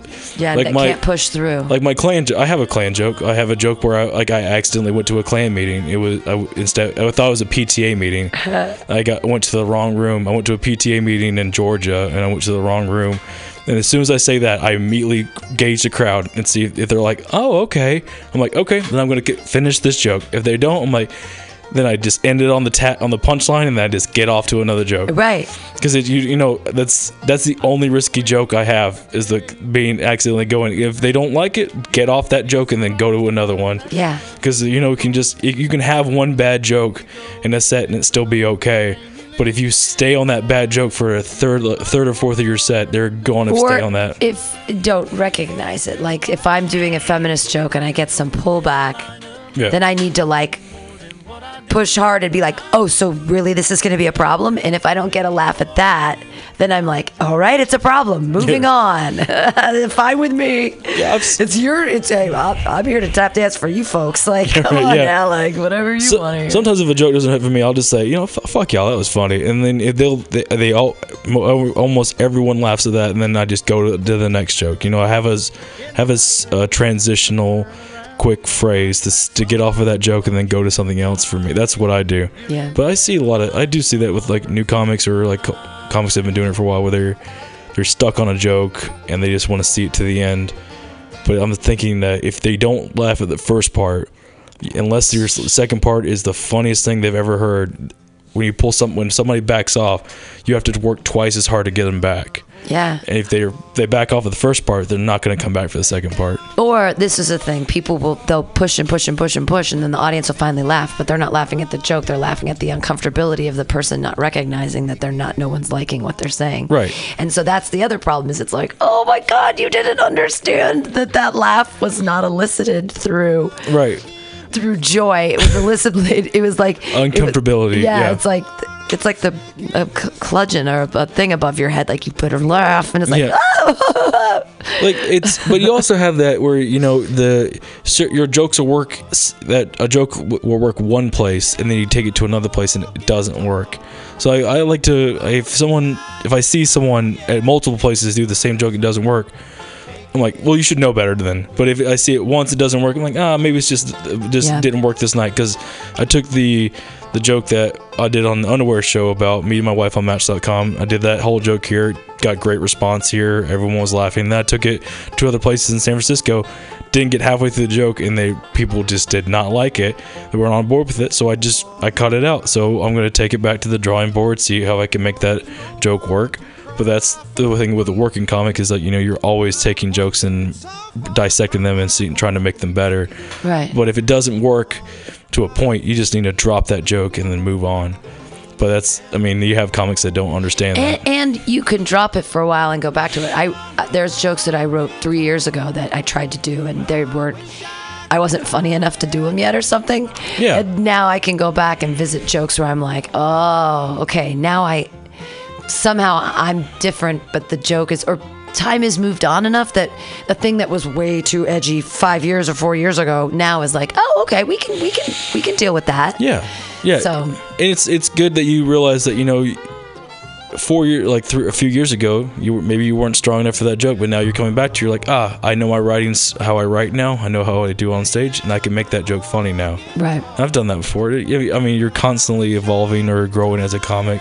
Well, trying. And when and I another one pet peeve I have about comics is that when they it's not even a pet peeve when people post that they they just they killed on stage tonight they did great on stage tonight everyone died laughing I I don't ever I've, I don't think I've ever done that where I just said I destroyed tonight because I always when I get off stage I constantly think about what I could have done better on stage. Sure. because I I don't want to get into the groove of like oh I did great. I don't need ever need to get better because I know if I go somewhere I can have like three amazing sets and then one terrible shitty set and I'll be like I should stop doing this forever Right. Yeah. that mentality I hate that mentality as a comic you ever get that when you're just like oh I did great tonight and the next night you're like oh I did terrible I should just stop doing this forever Absolutely, absolutely. or and for me, it's like, uh, it's easier to say I'm never gonna do it again because then I'm like I'll just pull back and run a radio station, you know. So it's like I'm not gonna be, I'm not gonna put myself out there on stage. I'm just gonna hide in the studio and talk behind a microphone. So for, for me, like the out isn't, like the the B side isn't so terrible either. So I kind of always have a. I, I don't really ever disappear from the open mic scene. I did once for three weeks. I went on vacation and it was so amazing. I didn't perform for three weeks. It was like, oh my God, that's okay. Who am I? Who am I? What am I doing with my life? God I know Thank God I was in Greece. I was like, because otherwise I would have been like, what's going on with my life? but I was like, it's Greece. I'm having a great time. This is amazing. what did you do in Greece like what was the ma- like the best thing you did in Greece Uh, the island of Mykonos was pretty incredible. Uh, just chilling out, actually, like just spending time, like being at the beach and going on walks, and um, Greece was just really beautiful, and, and people It- were really nice, and really the beautiful food was really good, and people were really like it was the food was cheap and the beer was cheap and they have open container law so you don't even have to drink in a bar. You can just drink beer all the time all day long wherever you want. Like walking to the store walking on the beach walking in the sta- let's go on a walk. Walking in a church yeah, walking in a funeral in a just funeral, drinking all day. Beer. So i was i mean i just love to drink. And so with you as a non-drinker that's i mean i also I went to a wine tasting with my wife in Italy. It was the most uncomfortable. Like this, this cheese pairs really good with this wine. I'm like, what kind of cheese is it? Though? yeah, I need to cheese. I want the cheese. And then, like, my, when we were in Italy, my wife was just, just she was drinking both mine and her wine. Oh, shit. So she got shit faced immediately. Yeah. And they were just like, this, this wine is different from American wine because this wine, you won't get a hangover. And my, I just remember my wife whispering to me, like, I'll be the judge of that. and sure enough, she wasn't hungover. The mo- she was still drunk in the morning, but she was not Yeah, hungover. Still drunk in the morning. she was, but yeah, it's just like I just I don't I don't know. I've just never gotten into, into drinking, but I'll eat. I love food though. Yeah, yeah. But it's just I'll drink it with water like a normal like a normal person. Yeah, that makes sense. That's good. That's hey, that's all, all I do on vacation is kind of like not like party, but like yeah, I, it's it's an up. I don't have I don't have responsibilities. Like usually, I have multiple jobs and I have places I have to be, and a lot of times I hang out with children for money.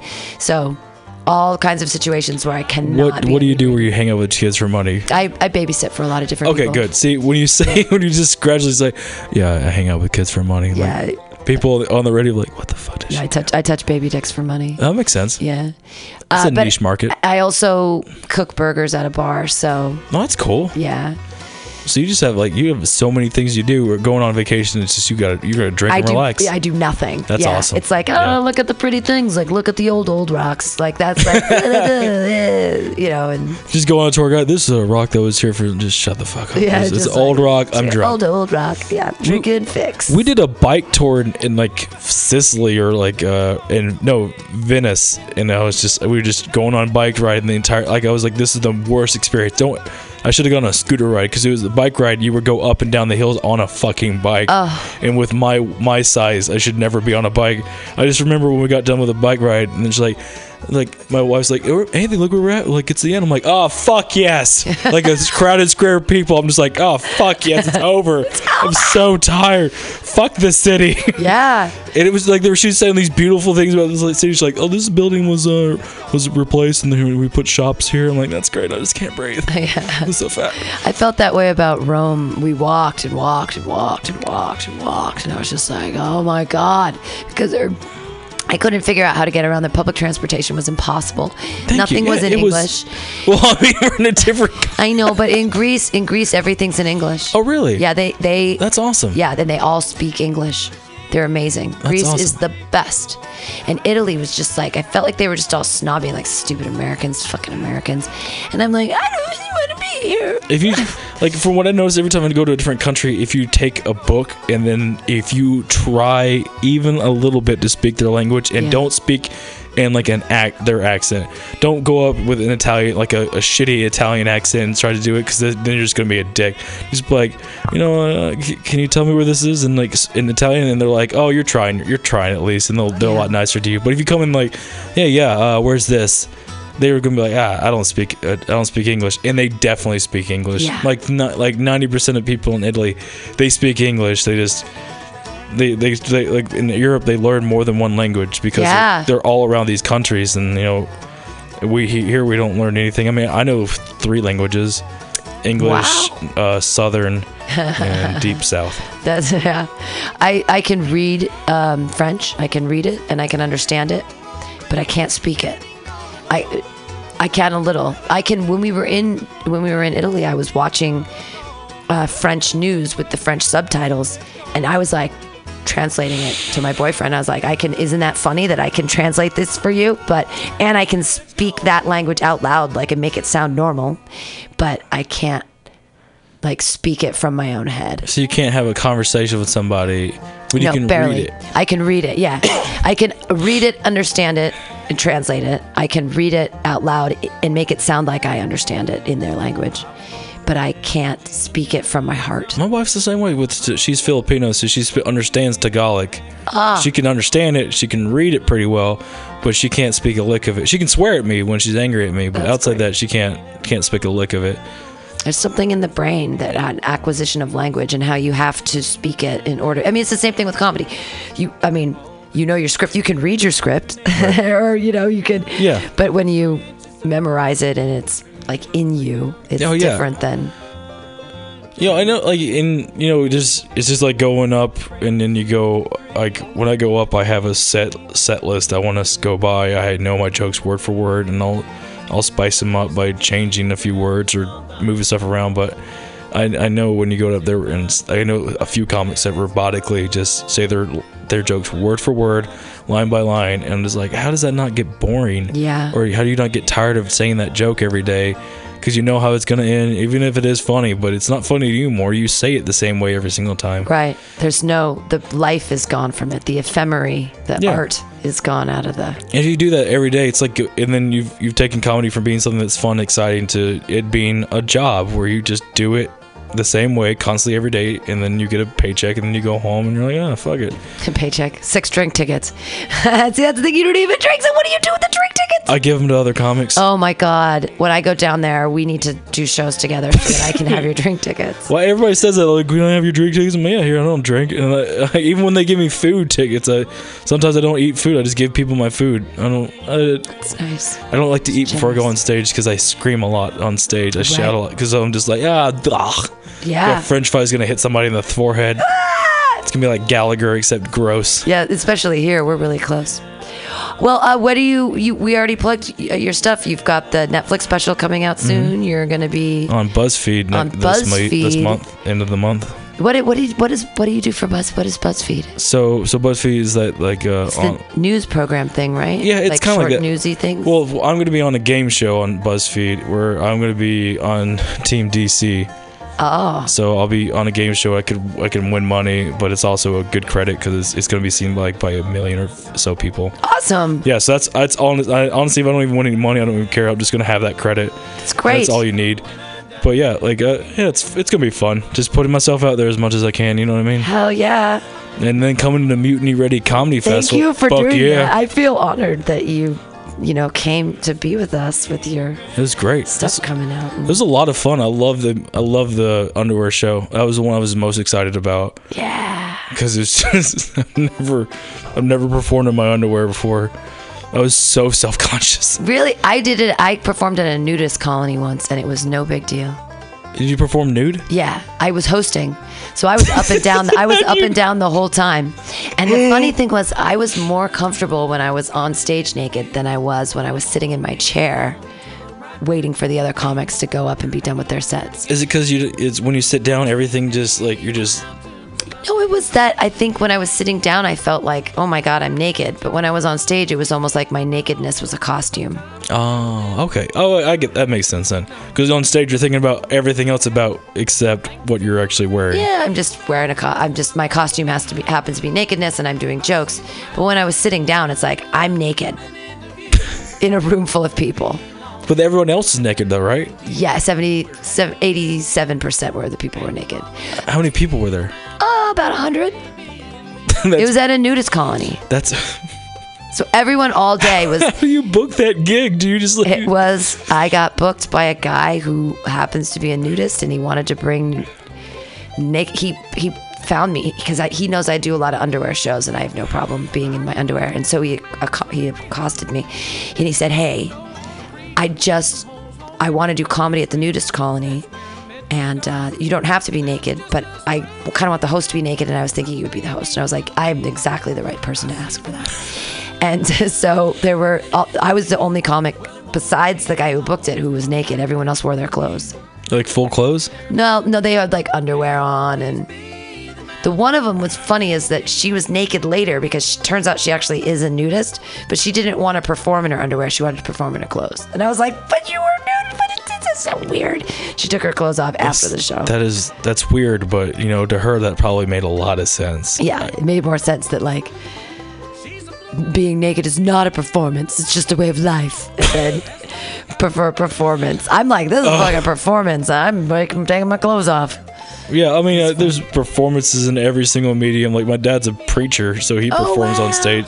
Yeah, he's very disappointed in what I'm doing right now. Oh, he's like, you're using the gifts of the Lord for the shame of the family name. Well, I mean, there's there the weirdest perf- the weirdest thing I've ever seen when I was in the south was there's uh there's snake snake worshippers. Oh yeah. They worship Jesus by th- like hoving snakes and like throwing them in the air, and then they speak in tongues. Yeah. And if they get bit by the snake, it means they're not that close with God. oh my, that's it. That is that is nutballs. That's bananas. Yeah, I, I went back six weeks, six weeks to that church just to wait for somebody to get bit, and I was so happy when I saw someone. Someone got bit poisonous snakes. Someone got bit and they got rushed to the hospital, but thankfully there's they they they they set their churches up near uh, poison centers, obviously for you know for you know for reasons that are beyond me. People are dumb. I, I people are so dumb. I mean, I was raised Christian too, so like I get it. I mean, I was pretty dumb for a while, but Oh yeah, I, I, I know. I, I had I was I was real. I mean that I, I might do some. Je- I have I have like 20 minutes of Jesus jokes. That's what got me through Arkansas. That's what Arkansas liked. Arkansas loved all my God material. Yeah, They loved all of my Bible material. They South Carolina loved my God, like my my Jesus jokes, yeah, they loved them. and they, even if you're making fun of it, they're just like, oh, you know about Jesus? That's great. Yeah, they're like, oh my God, you're saying Bible verses. They didn't even care that, like one of my my favorite Bible verses, actually Leviticus 20:12, which is if you sleep with your father-in-law, you should both be stoned. I I'd love. love to be stoned. Also, my ex father in law looked a lot like Barack Obama, so he's hot. like he was a hot man. He was a good looking guy. Like, come on now. I always like it when I, I have a discussion with my dad. It's, we get we get pretty heated because I always like to. I was raised in the Bible, so I memorized most of the books of the Bible, a lot of Bible verses, and I'll go we'll go at it with each other. I'm like, Dad, it says uh in the Bible, uh, can I can spill my seed in the belly of a whore as long as I don't do it on the ground. So it's like I can't masturbate. Does that mean I can fuck a horse? He's like, not really. I'm like, it, hey, that's Hey, what it's the word that's what God said. Word is what? Yep, word of Maybe God. if God didn't take the thous and these out of it, he would have been able to say, "Don't fuck hookers and don't jack off." Exactly. Uh, my favorite stuff is in uh, lately has been in Acts in the New Testament, and it's it's basically this one verse. It's, it's one little chapter where the uh, Christian church goes from socialism to fascism, like boom, Yeah. like in one second. It's this guy. And the whole so Peter says, hey, everybody sell everything, give it to the church, and everybody does it. And then this one guy, he and his wife, they don't sell. Uh, They sell everything, but they don't give the church everything. They put a little piece aside for themselves. And then the church calls him in and says, Hey, dude, did you sell this land? And he says, No. And they go, Oh, God knows you did. And then God strikes him down, right? Oh, God struck him down. Well, I think the people of the church beat this fucker up. This went to fascism. They just killed that motherfucker. They drag him out and they bury him, and then they bring in the wife and they do the same thing. Hey, did you did you sell the land? And she says, No, no. And then again, God strikes her down. So I'm like, wow, that's socialism to fascism in the Bible. Capitalism is key, is king. Get rid of that. I think it's the anyway. I do like how like the Old Testament was just like you know if you do this shit you're gonna burn in hell you're gonna die burn in hell every one of you. Then his then he has a son. He's like, ah, fuck. All right, I guess uh, we all right. Love each other and all that shit. Like if, if Jesus would have read the Old Testament, he'd be like, Dad, you were kind of fucking. You were a dick. What You were a the dick." fuck happened here? Yeah. Like. Like Jesus, God's like, yeah, uh, I was really rough in my twenties, but then when I had you, I changed my life around. Change my life around. I feel much better. That's what having kids does. I guess calms you down. Not for us though. Fuck kids, right? Yeah, no, I'm never gonna. Um, I mean, I, I, the thing with me and kids is that they don't pay you to hang out with them, and so much of my life has been being paid to hang out with small children. I just can't imagine not being paid to do it. I think that that's insane. just your kids walk up, you just have the kids like, okay, kid, guys, you're old enough to have jobs now. Yeah. You're three years old. You, uh, know, you don't you don't breastfeed anymore. Go out there, work at McDonald's. I don't care. Just give me some rent. Oh no, I'd make them all be models or something. I'd make them all be tiny dancers. Oh yeah, the, Little the, the tiny- pageant circuit. Oh yeah, I want. Yeah, I'd, I'd, I'd be awful. I'd be like, live my dreams, live them, that would be so great. just dance. I, I would love to see your kids just come up and just start. They start doing stand up comedy, like live my dreams. live my dreams. You're gonna be on America's Got Talent. Yeah, something like that. Is that? I auditioned for that too. oh yeah. and it just seeing the amount of kids that were there like five to six years old like sorry not five six like from like two to seven Sure. and they were just they were waiting in line for seven to eight hours just waiting and then they got in front of the judges and like And cried. they got in front of the like, producer. They, so like when to do it, you sit in, and then you get in front of a producer, and like 20 people in one room. You do a produ- in front of one producer, and they're just on their computer. They're not even looking at you. And then they pick a few of you. Like I got picked to go on to the second round, which is more producers. Did you perform? yeah, not for the judge. I performed for the producers. Those on the keyboard, not looking up. Yeah, exactly.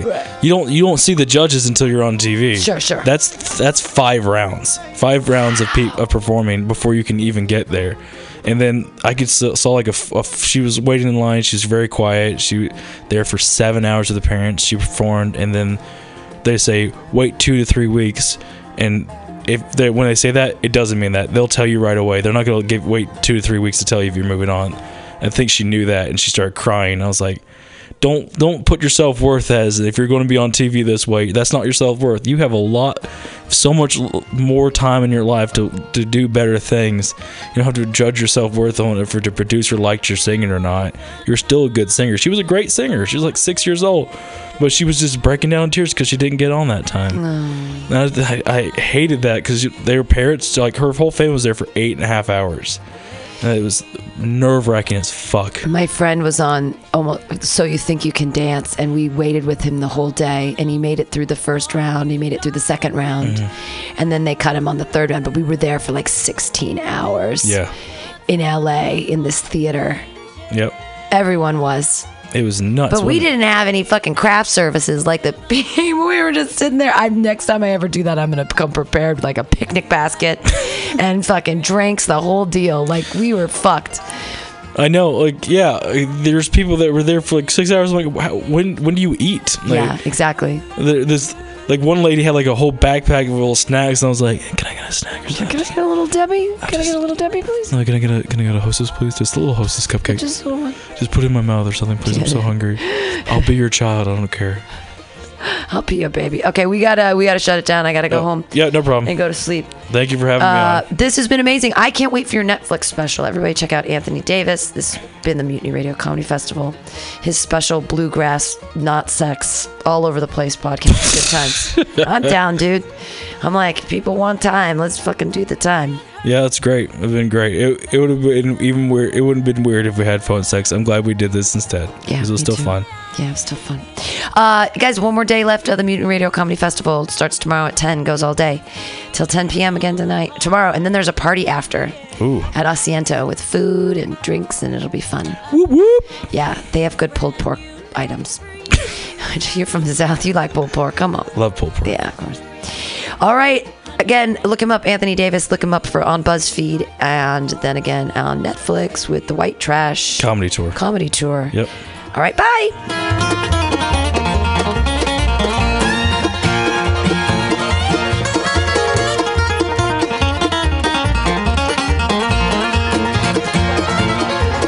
and stuff.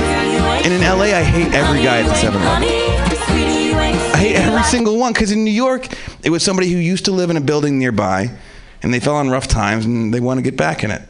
And in LA, it's everybody's worst uncle just got on a bus and just didn't get off till they got there.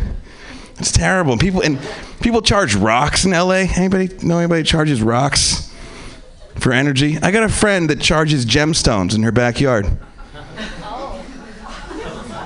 because she said it gives her energy. Why wouldn't you just fucking go to Arizona and pick up a few rocks there? They're the most powerful rocks on earth, then, aren't they? And then she's like, No, you don't make fun of me. You don't get it. I take it because I don't want to take Prozac for my depression. I was like, People take Prozac so they don't go outside and charge rocks. That's why you do it. You do it so you don't go outside on your hands and knees like, This one's ready. That's got to be. That's got to be a new thing, by the way. Like I don't remember like growing up and going over a friend's house and like, hey, don't lean your bike over that piece of quartz. My dad has a big meeting tomorrow. Okay, he's really, he needs that charged. oh no, I don't want to make fun of anybody's thing. If you charge rocks, that's fine. I own cats, so it's just as weird. It's really just it misses in, in, in a different direction, but same thing. Now I try and be, you know, more like alert to things. Like I'm not real political. I know that because every political argument I've ever had ends with me going, I don't know, maybe you're right. Can we? Can we stop? Why? I did not read about this. I didn't read about this, and now we're talking about it. Like I lost a fight to a flat earther. He killed me in it. Like he, it wasn't a real fight. I would have lost that too. But it was just a normal argument, and he crushed me. He was like, "The Earth is flat." I'm like, "No, it's not, dummy." He's like, "Prove that it's round." Couldn't, couldn't do it. I couldn't even tell him why I believed it was round. I couldn't at all. I've never gone to the equator and done that math. Has anybody ever done that? Just like go look at the sun, like, ah, it seems. I don't know why. I just believe the charismatic black dude on Nova. He said it was round. I believe him. I like him. Boom. It's round to me. No, I'm, you know, I'm not woke. I'm awake. Like I'm up. Like I'm groggy and I see what's going on. But I'm not like, you know, you know, like people were like, why'd you vote for Hillary Clinton? Because I was supposed to. All my friends said to, so I did it. I don't know. Anderson Cooper thought it was a good idea, so I hopped on. I don't know why I did it. I just did what I thought I was supposed to do. I think I would have voted for Trump if he was running for Uncle of the United States, though. Right? Doesn't that seem like an appropriate title for him?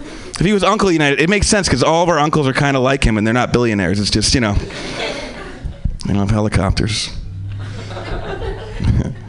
no, I um, I uh, I didn't know what I was going to do next, so I was just going to pretend like I did.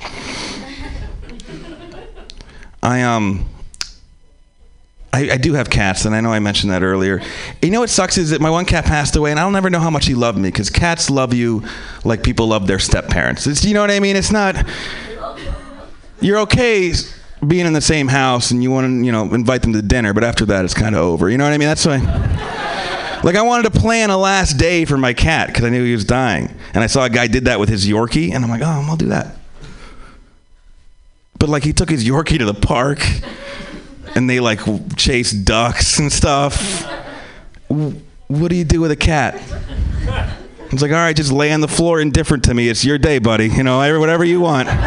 Just slightly look away from me. Don't pay attention. Whatever you want to do. no, it's um, it's weird. It's he had, he had kitty disease, so I was like a cat nurse for like like three or four years. I had to water the cat every night at 7 p.m. I had to. You're laughing too hard, sir. Thank you for. You have to laugh with me here. Don't be mean. By the way, you have the coolest parents in the world. The fact that you're here, they're just really cool. You're on the right track, bud. No, but there you go. Oh, dude, look at him. He just looks cool. Damn, that's awesome. Your dad's like in the white stripes or some shit. That's cool, dude. No, but when, when my cat died, my, my all my friends were like, "Oh man, are you sad?" I'm like, "Yeah, of course I'm sad." But it's like, you know, it's kind of like when your mom dies. I can travel now, you know. I don't gotta water the cat at seven. I don't. I can. I can be. I can go around. My mom's still alive. she's still alive. She is. She is. And but I worry because she's 60, so I got like another 15 years of her being a person. You know. Because once you turn 75, you're just a house cat that can use the phone. Let's face facts. The neck's all craned weird. Ugh. People want, they're, they're like, Andy, you should go to the gym. I'm like, no, I'm not going to do that. Because, like, look, look at me. First of all, men, men lose their, like, edge, like, really early. Like, your grandma is probably still pretty sharp. And she probably was when she died. Like, you know, your grandma probably knows what dress she wore to the bank in the 40s. If your grandpa still knows the color of his car, you're like, Grandpa's pretty sharp, huh? Look at him. He must be doing crosswords. Right? Like, I know best case scenario for me is like still being with it at like 56. You know what I mean? That's where I'm gonna, I'm gonna be one of the old ones. And my friends are like, oh, dude, Andy, if you go to the gym, you feel great. If you go to the gym, you feel wonderful. You know what feels wonderful? Never going to the gym. I feel great every day. My friends, they wake up, they're like, my glutes hurt. I'm like, I don't even know what those are. I have no idea what those are. I've never heard of those. That sounds stupid that you have them. But no, I, I, you know, try. I want to start like walking, and I live in LA, and no one is ever walking in LA. Like if you're on a sidewalk in LA, you live there or you're changing a tire. Those are the only two reasons. And so it's like, you know, you start a light jog in LA, you're just a fat guy running down the sidewalk. Everyone just looks at you like, that's a problem. That's not good. He's running from something. And he just started. He's just started that trot today. He didn't do that yesterday. He's brand new at this. Oh, man, you guys are a lot of fun. I don't even know I was going to come up right then. I was just outside smoking a cigarette, and they're like, Andy, you're next. It's like, that figures. I, um,. I uh, I got called racist recently, which you know I'm a weird looking white guy, so that's dangerous for me to get called racist. You know what I mean? Because especially when I'm not being racist. So when I am, I understand it. but when I'm not, be- the other day I had I had admitted that I'd never dated a black girl. And my one buddy right away he goes, "That's racist." It was like, really? You think it's me that doesn't want to do that? you think? Think it's me? Think I've just been turning down black girls for 30 fucking years? Like, nah, not my type. No, I like them a lot. They've never liked me at all, not even a little bit. I don't like using they in that context, but I know I've had empirical evidence. And just think about it. How many of your black girlfriends have a boyfriend that looks just like me? They don't. you know. Hey, fuck it. A black guy who has a boyfriend that looks just like me. He doesn't. That doesn't exist. That's not a real thing. Black people don't like people who look like Roseanne Barr. They don't like it. and for good reason. Let's face it. Let's face facts. Uh, but now my uncle, he's he's somebody who was like pretend upset when Roseanne got fired. Like that's not right. She just was voicing her opinions. It's like she works for Disney. Do you think people who work for Disney can just tweet whatever the hell they want? If you fucking were serving churros at Disneyland, you would have gotten fired for tweeting that. She had a TV show. I'm just gonna get fired. And then he literally laid on to me about how he's like, well, everybody gets a parade now. How come straight white men don't get a parade? It's like, first of all, is there anything more feminine than asking when's your parade? like, are you serious? Did you just ask that? When's your parade? Really? It's like, dude, you're a straight white guy. Your parade is Monday morning when you walk to work. If fucking enjoy it. Look around. Take some pictures. There's your parade. oh. No, I um, I I, re- I really do need to read more. I guess is what this all comes down to. Man, I didn't have time to take off my jacket and it's hot, and I won't do it because then my shirt will lift up, and you guys don't want to see that. No reason for that to happen in here, frankly. no, I um, I do want to have kids. Anybody here have kids? Besides you guys, you guys have, you have the kids. You got kids back there? Very polite. Oh, he, I know he, he established that, bud. No, but thank you. Thanks for coming out, dude. That's how, how old are you? Thirteen. I like how your your leg is up. How much confidence have you given this kid in his life? That's awesome. It's not a bad thing. Put your leg back up. There you go, buddy. I love that. He's sitting there like he's 32 smoking a cigarette. You know what I mean? That's the way he's sitting, and I love it. I, he's a good kid. Oh, this we're in California. Cigarettes are terrible. Sorry, I didn't mean to say that. Don't do them. No, see, I, I just like I, like five minutes ago, I lit a cigarette before I took my Uber here, and the people next to me looked at me like I just tipped over a stroller. They were like, "Seriously, come on, relax." No, I um I do want to have kids someday. I don't I don't think I'm responsible. Uh, The number one reason I think I'm not ready to have kids is because whenever me and my girlfriend have a pregnancy scare, that's uh, that's what we call it. That's what it is. It's a scare. It's not a pregnancy. Maybe we'll be happy forever. We don't say that. We're just two people terrified in a Rite Aid. That's all we are. Nah, but I think before I have kids, I think I want to have a step kid first. Right? Little stepper, get you on your way. Right? Because a step kid's like having a rental car. You don't want to fuck it up. But if you do,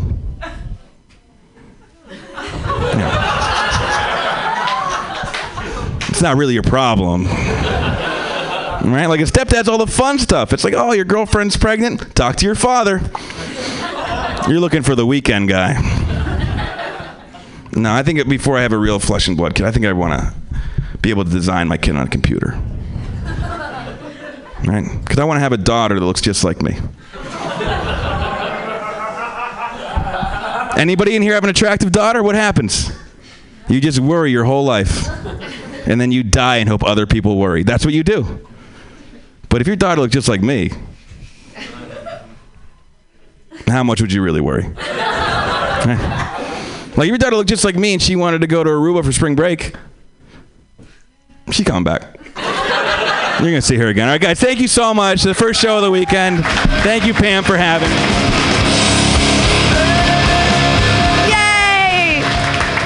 Yay! He's coming back from Aruba.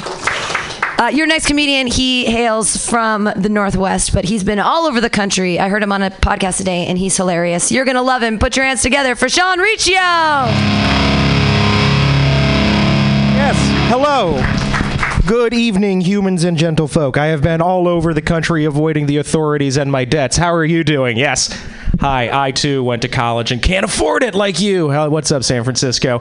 Uh, uh, I've been dating a lot recently. Yes, I've been dating human women against all odds. No, believe in yourself. Your dreams can come true too. Uh, I love it. It's super fun. I love paying for two dinners but only getting to eat one of them. yeah. In this economy, in these troubled times, that makes you feel good. You feel like a provider when you can do that. Uh, I've, I've been dating uh, I've been dating this lady for a while, and uh, I'm from I'm from Seattle. That's where I'm based out of right now. But I'm originally I was born and bred in the East Coast. All my family is from like Boston and New York, and my girlfriend she is like a Seattle person. She is like lived there all of her life, and she's a hippy dippy kindergarten teacher. So like we communicate communicate very differently. Like I'm very direct and abrupt and brusque. And a couple weeks ago, she was telling me about something, some incident that happened at her hippy dippy kindergarten workplace. And the way she described it was this is a verbatim quote somebody said something to someone else, and there were some bad feelings. And I'm like, uh, honey, uh, honey, I love you, but like, we are going to have to add at least like three more nouns to that sentence. You know, verb structures. Give me something. You could be describing a building that was so general. Like, wh- what happened? And of course, what happened is what happens in any workplace where there is a woman. Uh, her boss, who was a guy, was incompetent and negligent, and now it's her fucking problem. Yeah, remember that part of the set at the beginning where I was making fun of my girlfriend? That was capital, and we're gonna spend it. This is a TED talk. Buckle up. no, because I, I am. I consider myself a feminist because I subscribe to the radical idea that women are also people. and I don't know if you've been like outside in America, but that's like some people have a hard time grabbing that one. And I come by it honest, you got to understand, because I come from like a deeply matriarchal family. Like my family, we're all Irish Italian Catholics. So like my grandmother who raised me was the fifth daughter of six daughters who all raised like three daughters apiece and then they all had two daughters. And now my generation they're all having their kids. And guess who they are? What I, there's like five men in my family. And we are all fucking morons. Like just great eh, dunces beautiful minds. Like i can't imagine. That's what shocked me when i got out into the real world and discovered that apparently men run everything. What? How do you get anything done in the day? How is everything not covered in jizz? Because, like, I'm thinking the spaces in the houses that I lived were like, you're the one dude. Like, you're just uh, you're just trying to find any space. Like, I need the bathroom for like five minutes. Come on. Like, nothing. Okay. Everybody else had ample privacy, I guess. And uh, it also like this is this the, this is the thing that was really fucking crazy about it. Like I grew up with my mom, my grandma, my brother who was the same age as me, and basically like no other dudes in our family. So when we turned 14 and we had to learn how to shave, we had to ask my fucking grandma. Grandma, how do you, how do you like shave because my face is kind of itchy. I don't. I don't fucking. Uh, is it like shaving your legs? Uh, maybe. I don't know. Could you? You might not have to fill me in on that. Ah, it's probably like that. And that was fucking it. That's all we got for four years until I finally went to college and met another guy and was living with him. And I'm like, hey, what? Your face is your face is smooth. What are you doing? like I just. But yeah, women in the workplace dealing with men, like my fucking. I feel bad. I feel really bad because, like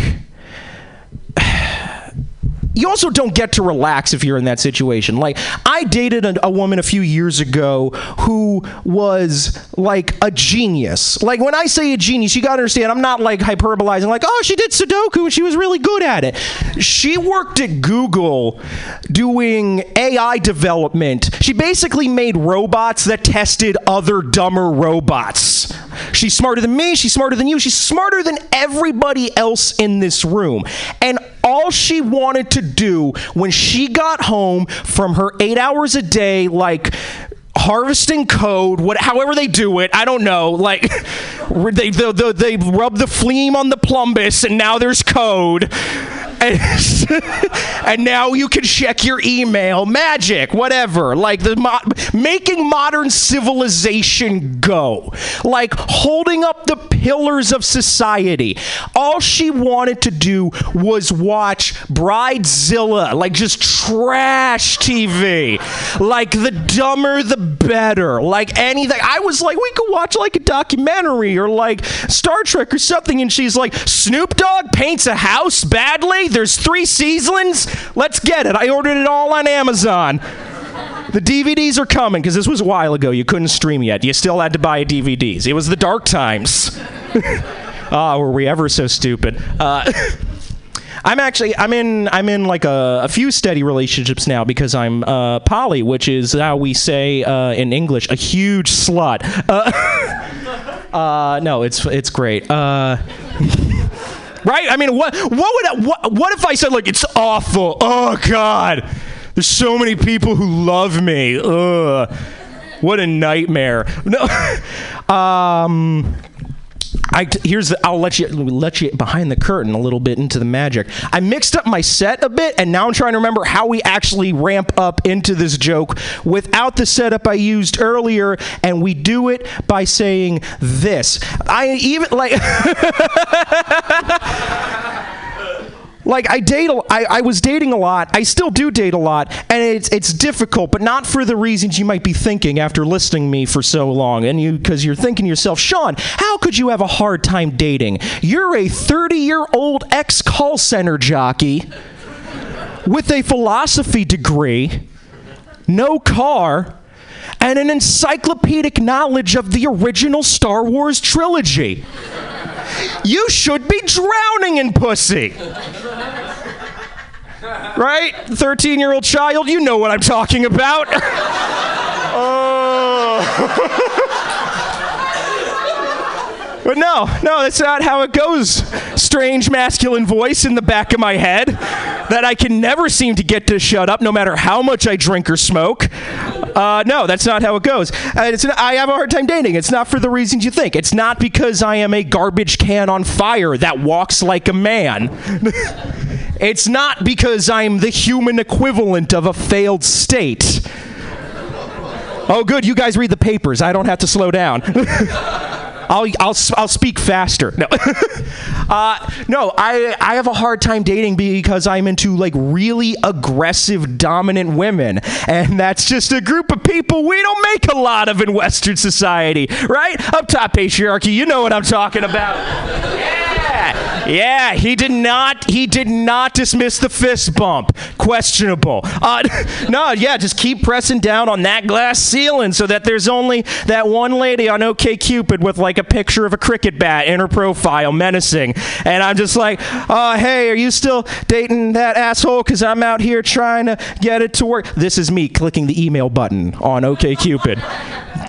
Clicking the email button because I'm apparently 73 goddamn years old. Uh, and I, it, like it that that makes dating difficult like because you gotta understand like when i say aggressive and dominant i mean like really i essentially want a gay leather daddy who ovulates. That's my ideal sexual partner.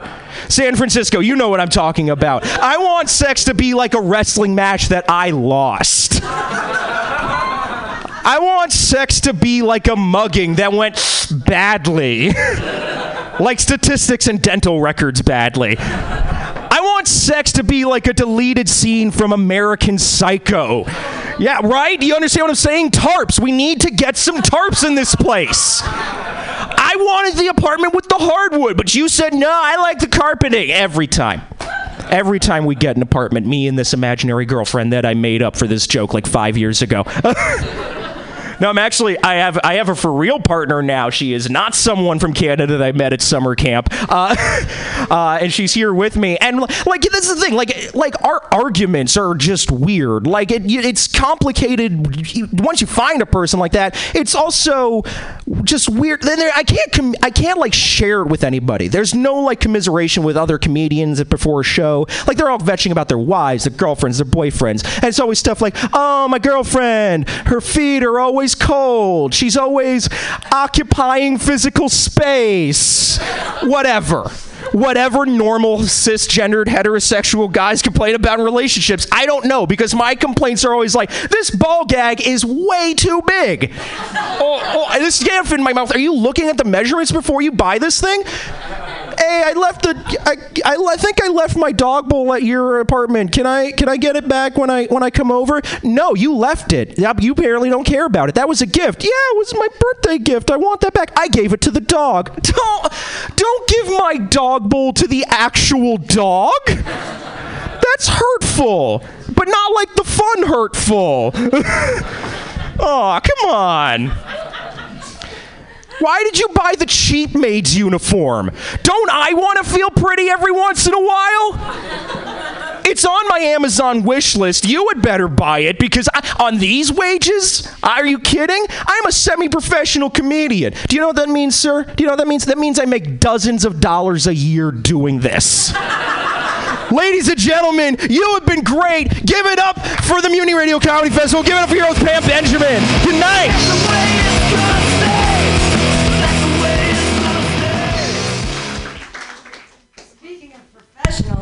That. All right.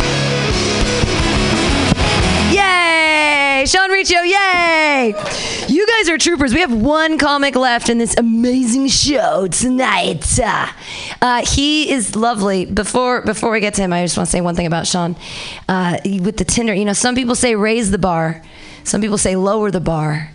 I say meet at the bar. What the fuck are you guys doing with these dumb apps? Like, go to the bar and meet people, you weirdos. Like, what is the fuck's going on? You know what I'm talking about. That's how we used to meet men, right? You just go to the bar. I don't get it. Dating's so hard. I'm like, do you not go to bars? Like, what are you? Why do you live in San Francisco? Like, there's a bar on every corner for a reason. Uh, your neck, your last comedian of the night. He. I got to see him earlier today, and he was very, very funny. And he has a voice for radio. Let me tell you, he has a face for it too. No, he's a lovely. He's actually very pretty. He's a pretty. He's a pretty young man, um, hailing from Washington. You guys are gonna love him. Put your hands together for Andrew Murphy.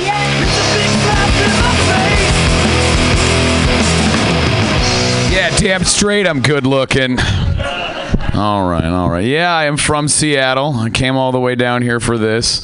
It's pretty. I like this town. It's all right. It's all right. I went to go see Alcatraz, which I had not. Alcatraz is surprisingly pleasant for a government fortress that got turned into a prison colony. Like it's surprisingly nice out there. While I was out there, the uh, the nice park ranger was telling me he was like, "Yeah, these are western black crowned seagulls, and uh, they mate for life." I was like, "That's interesting. Are, like, is that true? Do seagulls mate for life, or can we just not tell seagulls apart?" You know, because if seagulls' mating policy is anything like their French fries in the dumpsters policy, I think it's pretty safe to assume the seagulls fuck. oh man. I'm sorry. I have to come up on stage here tonight with a set list. Actually, I've been away from stand up for a while. I've uh, I booked uh, my first TV thing, which is very exciting. Very yeah yeah. I got I got booked as one of the hosts of Straight Eye for the Straight Guy. Yeah. It's a show where I just go to other dudes' houses and I'm like, there's a cool pool table, dude.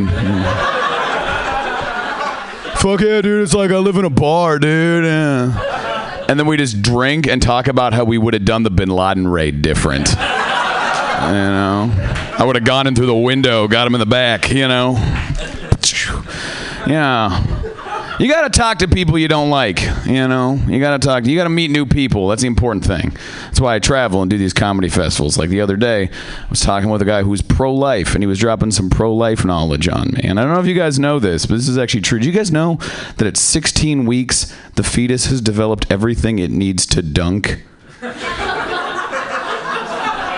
Don't, I don't know. And you gotta respect that, because you know, because for some people, life just begins at the rim. You know.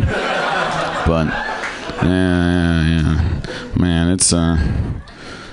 How you guys liking Trump, huh? How we feeling on him here, huh? Boo. Low, low average, low average. I'm sensing on the.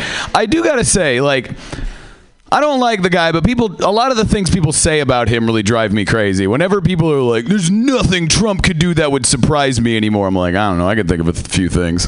Yeah. Like if Trump could dunk, I'd be pretty surprised. Or even like a strong alley oop. I'd be like, all right, all right. Or like if Trump was gay, that'd be pretty. You know, if he was like, I did it. I'm gay. I'm the best at being gay. I sucked Elton John's dick like a million times. this doesn't change how I feel about other minorities. And be like, all right, all right. Or if he dunked while gay, he's jumped up and like bit a dick on the rim and put the ball in a butt. that joke's relatively new. Don't like look. My jokes are like my babies. Some of them are fucking dumb, and they're not all gonna make it. So, all right, all right, yeah. But uh, yeah. I don't know. Yeah, I do have a voice for radio, though. This is going out live on the radio, right? Yeah, I got a great radio. I would love to work in the radio. The radio, the most thriving of the media right now. Would love to work for a classic rock radio station. You're like, all right, ladies and gentlemen, you are listening to 92.3 KQ, KLAQ, KLAW, the KKLA. All right, we're coming at you live from on top of the hill. We're going to be giving away tickets to see Asia playing in Boston. Boston playing in Asia. And Blasia, the first all Asian Boston tribute band. They are all Japanese except for the drummer, who is Thai. All right, and we're going to be playing some Beatles, some Stones, some Kinks, some The Who, and other lost gems of the rock revolution. Just kidding, Hotel California on a loop until I am dead, you motherfuckers! Oh man. Nah, but you can't. You know, I could probably st- I could work at like a cool radio station like this one. You guys got like cool alt radio stations in town